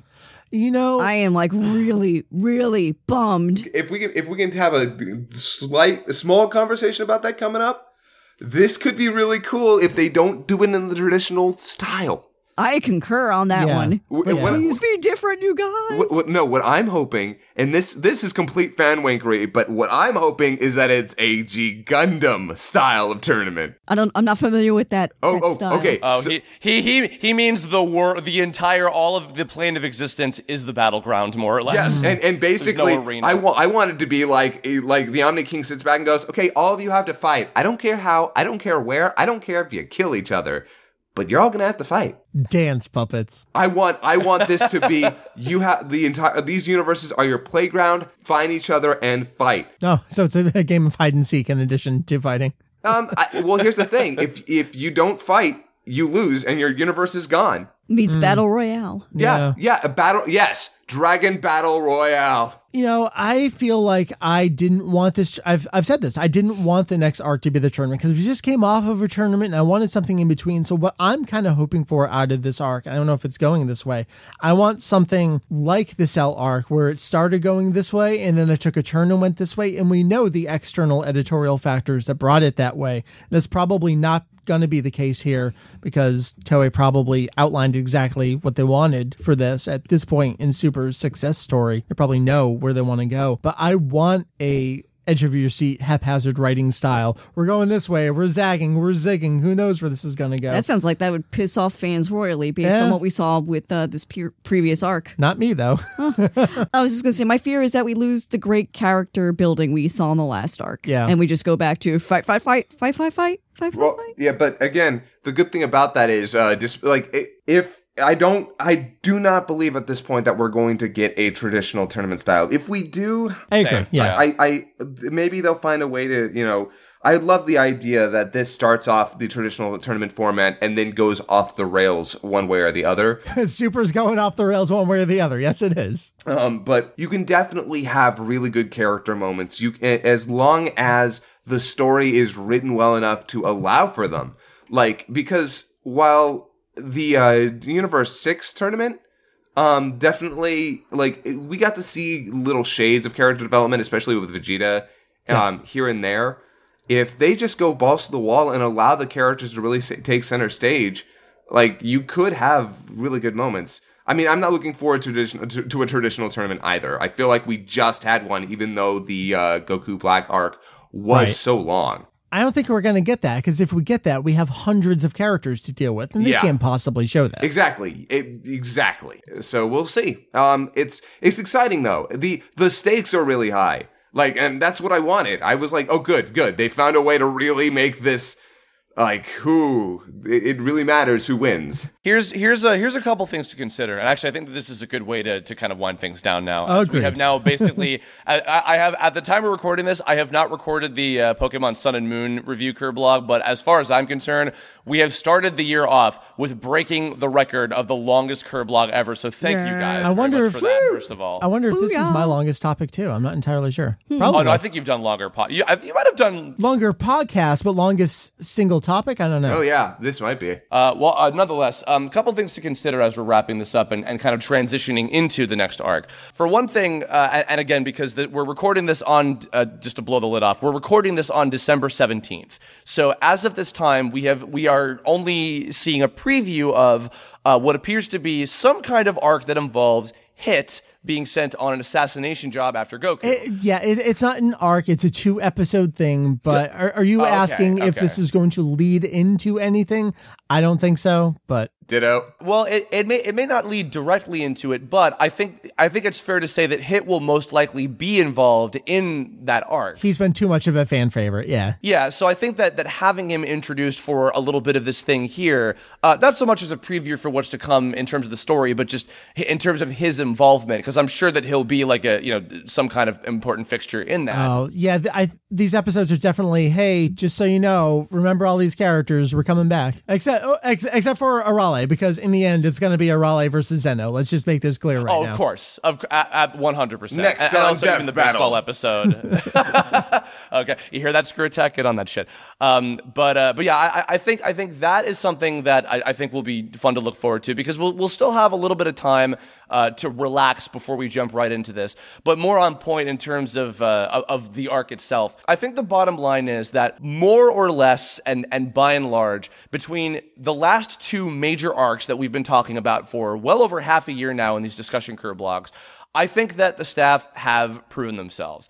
I really did enjoy the tournament a lot. I it was fun, and, and we you know we talked extensively about that. If you guys haven't heard our discussion on that, and you know again, even with our complaints and, and some of the flaws and some of the things that could have been executed better, I think overall this was it. This just made it really exciting to follow it episode to episode. This I, I think I even said this about uh, when I was talking about the Pokemon, excuse me, X and Y anime, but.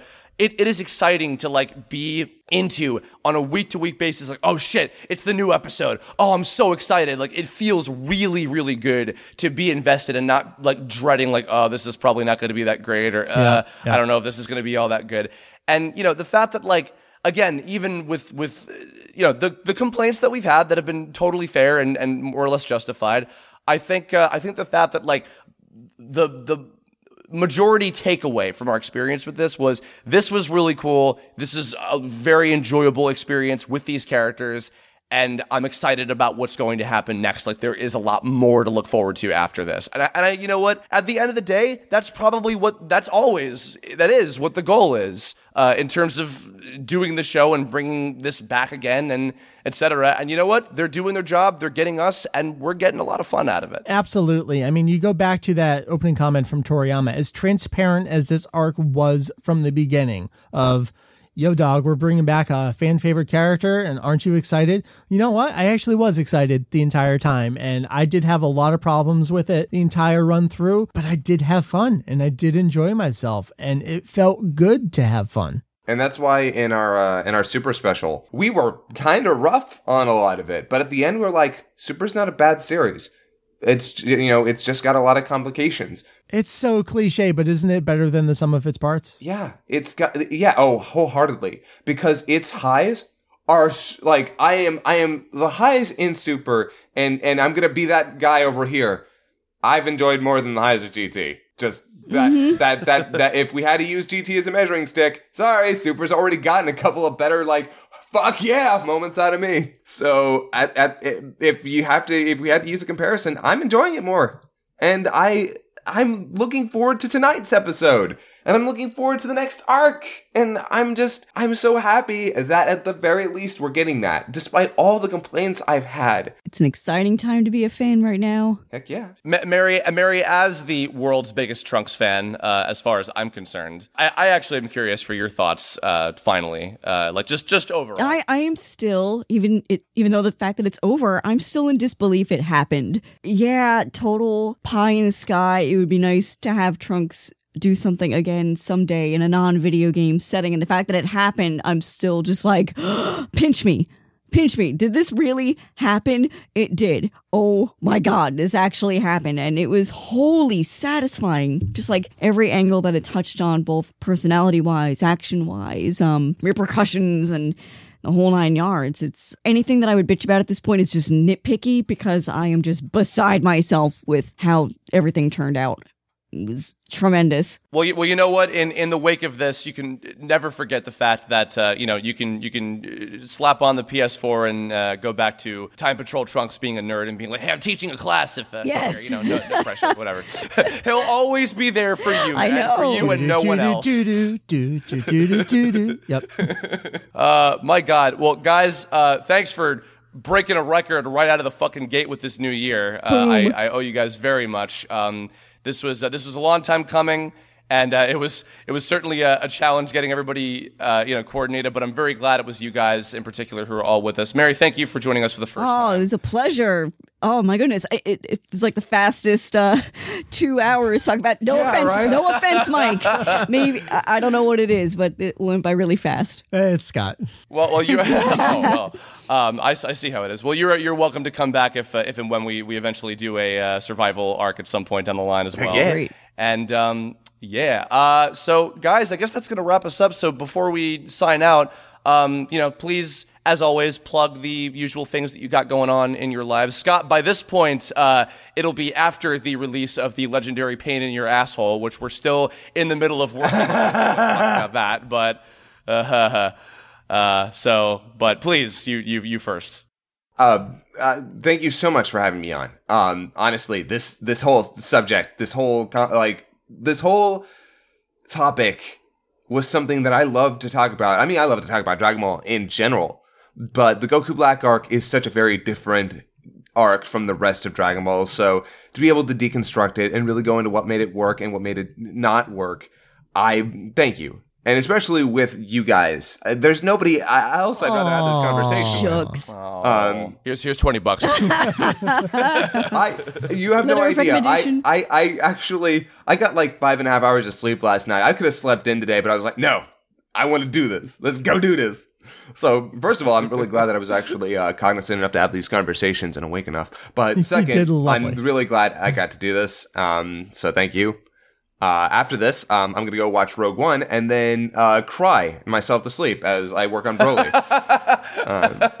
Well, well, I mean, of course, by this point, hopefully it is done and out, and I hope everybody loves it and enjoys it. Uh, and uh, of course, by this point, you have also finished uh, DB December, which uh, was a, a top twenty-four. I villains, still can't believe Monster Well. Carrot took number one. Dude, my God, uh, I, I, I really Kudos. the spot that he deserved, of course. Good choice. Um, but uh, u- usual plugs for the Team Four Star stuff, please, please. Scott's from Team Four Star. What? I, I, I've done a voice or two. Are, it's not not a big deal. are you the, are you are you are you Torank? Are you Mirai no Torankasu? I, I am Mirai Turongsu. Dude, I am Kaio-sama. I am Zabon. Plug your plug your goddamn channel and website and everything ever. I am from Team 4-Star. Go to team4star.com or Team 4-Star on YouTube to watch our Dragon Ball parodies, uh, Hellsing Ultimate parody. We also have a gaming channel called TFS Gaming. And uh, please enjoy. Uh, Mike and Mary. Well, I mean, actually, Mary, you have more of your own thing going on, so I'll save you for last again because you'd a bomb. Uh, Michael, podcast site, please. Yes. I beg of you. Kanzenshuu, we are the site. Again, I'm going on to year 19 here. We're 11 years into the podcast as well. Podcast isn't quite weekly, but for the most part, we try to stick to that weekly schedule as much as possible. Uh, Kanzenshuu is for folks me, Mike, Heath, Julian, and Jake. You see us online. We're always talking about Dragon Ball. We love Dragon Ball. Uh, we are the source we want you to come to to learn everything there is to learn about the series. We do that through news. We do that through translations. We do that through archival material. Mary, at several points during this episode, you have turned around and looked at these bookshelves, turned around and looked back at me, turned around and looked at that bookshelf, turned around and looked at me again. Am I? I'm doing it unconsciously. The choices in life that I have made were not the best. I'm looking behind I've made me. a I'm like, terrible mistake. this is impressive. oh my god. This Sorry. is just Kanzenshuu East headquarters. This doesn't account for everything that Heath has somewhere in his house. Midwest, Midwest Oh, headquarters. Man, we really do strive to be the best archive for Dragon Ball material. Uh, and quite honestly, I'm I'm really egotistical about it. I think we live up to that. Yes. Above and beyond. Look, Um, and by the way, there's a guy who makes who basically heads Dragon Ball Z abridged. Yeah, no, there's no other Dragon Ball site on the ever that covers Dragon Ball as extensively and professionally as these guys. Like there is you might you might see some others say an island, whatever. No, fuck them. Kanzenshuu, go there. It's the best. Look, I'm not going to shit talk other places I in am. particular, but I'll, Yes! I'll up talk us in particular. no, it, it's not just me. It's a collaborative effort among the four of us uh, and our community, of which Chris and Scott are, of course, a part of. I really think what we have to offer is just above and beyond. Uh, people have said to me they want a Kanzenshuu. They wish there was a Kanzenshuu for insert XYZ series here. show. Yeah, and that Oh, makes yeah. me the happiest man on the planet. I mean, also being married to Mary is great and stuff too. But I'll leave it there. Kanzenshuu, K A N Z E N S H U U dot com. Uh, you're listening to us either on Chris or on me or somewhere, but that's our website. Um, yep. There's a podcast. This- ah, that's, uh, funny.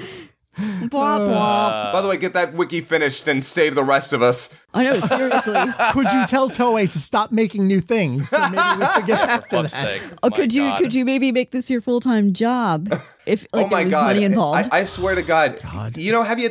Okay, I'm. You know, I'll talk about that later. But yeah, you guys are amazing. Thank you. Yes, please, please, if you if you're a big Dragon Ball fan and you've not paid a visit to Kanzenshuu, there is so much to love and enjoy. Uh, you know, not the least of which is the podcast, the uh, the press archive, which is a new feature, which is fantastic. If you love looking at old uh, video game and anime magazines about the early days of when Dragon Ball was coming out over here, uh, there's lyrics to every song in existence. There's an awesome, extensive home video guide. There's all sorts of cool articles. It is absolutely worth uh, checking out if you haven't already. I plug it every time we do one of these, but I, I can't say enough. All right, that's enough about me. Talk about Mary. you will you will lose days of your life just like reading. Mary, you are you are truly the be- the best, the, the the greatest man among us all. I couldn't have said it better myself. Whoa, whoa, hold up here. I don't know that I signed up for this. I kick your ass, Mike, regularly, like um, twice a week during uh, my classes. At That's Mike, true. like, is a good champ and uh, comes to group fitness classes that I teach on the side. oh shit! Yeah. I didn't know that. Well, that's awesome. Well, no, tell, well, tell us about about your aside from from being a bad a badass Kicking DBZ ass. character in real life, I guess. Uh, what t- tell us about uh, Temple Trunks, the, the new iteration of Temple Trunks, and, and what you be doing these days? Sure. I mean, things have been admittedly very quiet since the arc ended, and I'm very ashamed I have not been able to come up with any fun content. But uh, hit up on Twitter, Temple of Trunks. You can also find uh, similar name, I believe. Where have I got it running? Um, what the hell is it called? That Tumblr. Instagram thing? That Tumblr? Instagram thing, that Instagram thing on the Tumblr. Uh, there's also templeoftrunks.com, but I have zero intention of updating that thing. I want to treat it like a time capsule. I also don't remember my login, so I cannot get in I'm there. hosting your website. I know you why. host my website. That is that's not relevant. I want to pretend like I can't get in there ever again. Independent women's. Yeah, I, I pretty much treat my Twitter account as if I were still half my age. So if you go on it and you see the way I write, it's how how how did I feel when I used You're to update my website? I am playing a character. It's a persona, like that really trunks obsessed person comes out in the form of Twitter, and it's it's for comedy, it's for entertainment. It's probably sixty percent me, forty percent um imaginary teenage girl who's like buried somewhere. It is kind of funny because heck, I don't, I, I don't have anything even quite as specific as you do, and the stuff that I have to do on social media is also kind of a character. It's interesting, isn't it? This is something about You know, it. Yeah. I, I I actually want to give uh, th- this that this is going on a little bit further, but I want to give a, a particular shout out to you about this. Uh, on the original Temple of Trunks website, if I'm not mistaken, I believe Mary was the first person to chronicle on the internet uh, voice samples of the Harmony Gold dub of the Dragon Ball movies from before Funimation was doing Yeah. the show. And those of you who have who have ever seen the now four with yes five uh, coming soon. Uh, did you know voice acting trivia videos that I've done uh, about just Dragon Ball characters at this point? Um, all of the material about the Harmony Gold dub was more or less uh, chronicled by uh, by Mary uh, and the, the the clips that she had put up. I, by that by now, people have put up like you know the entire dubs of those on like YouTube Right, or right. whatever. But nonetheless, time, I yeah. learned about them. Yeah, I, I I learned about them at the time from her, and also it's hilarious because as you guys have talked about recently on the podcast, the um, Southeast Asian dub coming out on Toonami Asia uh, around the same time as the uh, North American version with the the proper Funimation Can, can we cast. do? Oh my god! Can we do a podcast about that? Absolutely. okay, Probably at so some badly. point. Oh yeah, I I, I demand love to be on that one. yeah, I, I I I I would love to do that. At some I just point want to interject line. before Uh, Mary finishes wrapping up herself. T- just talking about the Harmony Uh-huh. Gold dub and documentation of it for the time. Uh, Chris, you mentioned the press archive on Kanzenshuu. As I've been going back and transcribing old articles, I'm 99% certain that they were using your site as a reference in some of the articles they were talking about and not crediting where they got the in- Can you? information from. You'll have to point me I to will. that later. I will. I will. I don't think I gave oh, myself shit. enough credit for that. No, like you, I was you got a, you got an honorary K Zone subscription, didn't you, for your uh, site? It was for my site, but Yeah, I'm talking yeah. about Harmony Gold specifically. No, I I, don't think, I mean, I can look back on it and be like, yeah, right place at the right time. Yeah. But I can also say, holy crap.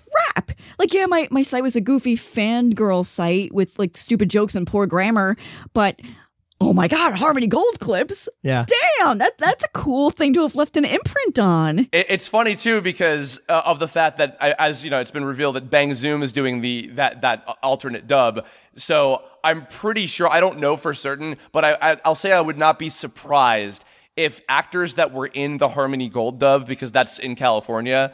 Uh, are also going to be in this, which is like, oh god, this is going to be some really fucking weird alternate universe Wouldn't that be where crazy? Dragon Ball was done in in LA instead of Canada and eventually Texas, and I'm like, this is weird. So, but thank you for for that because that was uh, a lot of help on, on the trivia side of things. So, Glad. um, and you know what? I will say one. This is the longest really post credit. I've ever seen for a podcast. I know, It's I like know, I one know. giant I know. Uncle jerk. each other. Aren't we I know, forever. great? Good God. Ah. Um, well, I mean, we're past the fucking limit, so who gives a shit? I gotta point? go I'll soon. say that. Um, well, then, know. Then, then leave. I don't even care what you do. Whatever. You don't love me anymore anyway. Um, you all you love is Broly. Fucking. Uh, okay, so so the, the, this is going to be coming out, hopefully, most likely, uh, on Tuesday, the third of January. This upcoming weekend, on the 7th of January, will be, as Chris Sabat has declared, Dragon Ball Day, as both Dragon Ball Kai, the final chapters, and Dragon Ball Super will be premiering on Toonami in North America uh, with the Funimation cast, as, you know, they should be. Um, and uh, I, I'm going to put forward at some point, probably after the fucking holiday mess has finished up.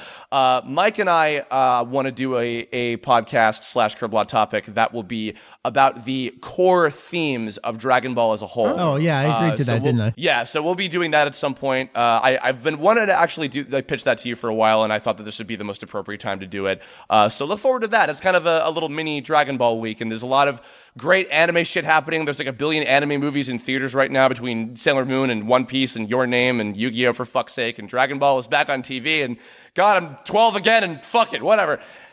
That's it. Everybody, thank you for listening to all two hours of this. You're all lovely. Chris, we're almost at two and a half. We'll see what it comes out to.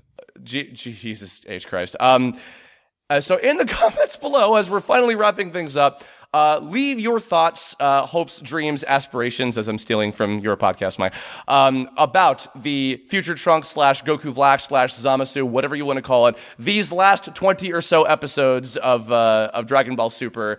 Uh, your thoughts, your opinions, your agreements, disagreements, anything that maybe we possibly didn't cover, uh, which would be a feat of science if we didn't already talk about it at some point. Um, yeah, let us know your thoughts. Uh, I'm curious to see them. Uh, maybe Mike and myself or otherwise may or may not respond to some or check them out. Who knows? Uh, but yeah, let us know. And uh, I guess however long from now, we will eventually see you again, hopefully at some point in 2017, depending how long it's going to be, uh, to do the uh, Universal Survival Dragon Ball Super arc discussion or something later on. So look forward to that. Uh, thank you all. Please support the official release as you have the ability to in many, many, many ways. And that's it. Everybody, thank you, and we will catch you all next time. Thanks to Chris for helping arrange it, and of course, thanks to Mary as well. Hope you enjoyed that review. Would love to get your feedback on it. Did we forget something? We probably forgot something. But when you get the four of us together, uh, we can just chat and chat and chat. And there's probably no end to the discussion. If Scott didn't have to go, if we didn't all have to pee, we probably could have kept talking for at least another hour on the subject. So again, that was our full review of the Future Trunks arc of Dragon Ball Super. Of course, we will have a review of the Universe Survival arc when that comes to an end. Who knows how long that's going to be, but we will get to that in due time. So, what is on tap for Kanzenshuu's podcast in 2017? Well, we've already recorded next week's episode. The first week of every year, or the last week of every year, we like to do our recap of the major news stories from the year and our check in on what predictions we made last year, see how well we did, and then make new predictions for the new year. Uh, that was the plan, but unfortunately, we've, I mean, it's that time of year, the holidays, it's hard to arrange. Everyone seems to come down with something around this time of year. So that is still coming. Look for that probably mid January. That is not an episode to miss. We love doing that every year. So our annual predictions episode is still on tap for this month in January. But next week's episode, Chris is actually coming back. He grabbed me for another topic that he wanted to do for his channel. Uh, and I thought it was an appropriate topic, something I wanted to cover here. And uh, I love, love, love long form discussions. And it really feels like when you get us together, we just cannot shut up. So it makes sense to have a podcast episode for that as well. Next week on the show, it's just Chris and myself. We will be talking about the major themes in Dragon Ball. Spoilers, we talk a lot about how fucking arrogant the characters in the series are, how arrogance is a major theme of the series. There's some other positive stuff in there as well. Uh, that's well over an hour. The raw recording was like an hour and a half. So we have some great long form discussions. If that's what you like, I hope it is what you like, because that's what we enjoy. We enjoy long form discussions, long form documentation, extreme research. Nothing is changing about Kanzenshuu in 2017.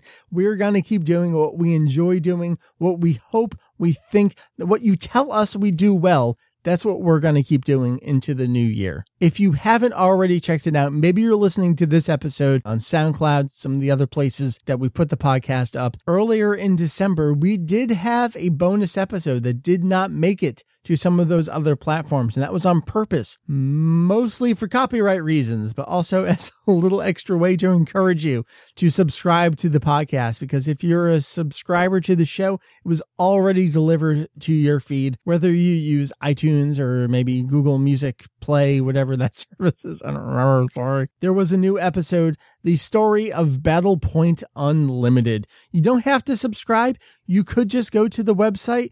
Just head on over to the podcast page. You can listen right there on the page. You can download an MP3, transfer it to your phone. I encourage that. My commute's an hour each way to work. I enjoy podcasts like no one else. That's what I do. Whether it's on the road, at the gym, maybe at work, podcasts are a wonderful thing. Take them with you, whether you subscribe or just manually drag them over. So, in addition to next week's episode coming your way, if you haven't also checked out the story of Battle Point Unlimited, bonus episode in the feed on the podcast page at Kanzenshuu. That's podcast plans right now. In terms of larger website plans, uh, normally Heath and I like to do a little state of the Kanzenshuu. Maybe we'll do that when we get to our predictions episode. Uh, talk about some of the major projects in store for the year, some of the things we would like to accomplish. Other than that, I'm going to let you go. I mean, it's been a long episode. I hope you enjoyed the topic. We had a hell of a time recording it.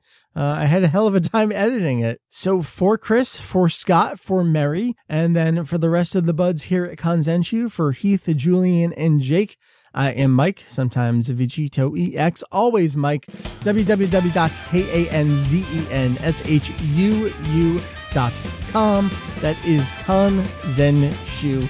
It has been a pleasure. Have a lovely week, lovely month, lovely year. Talk to you next time.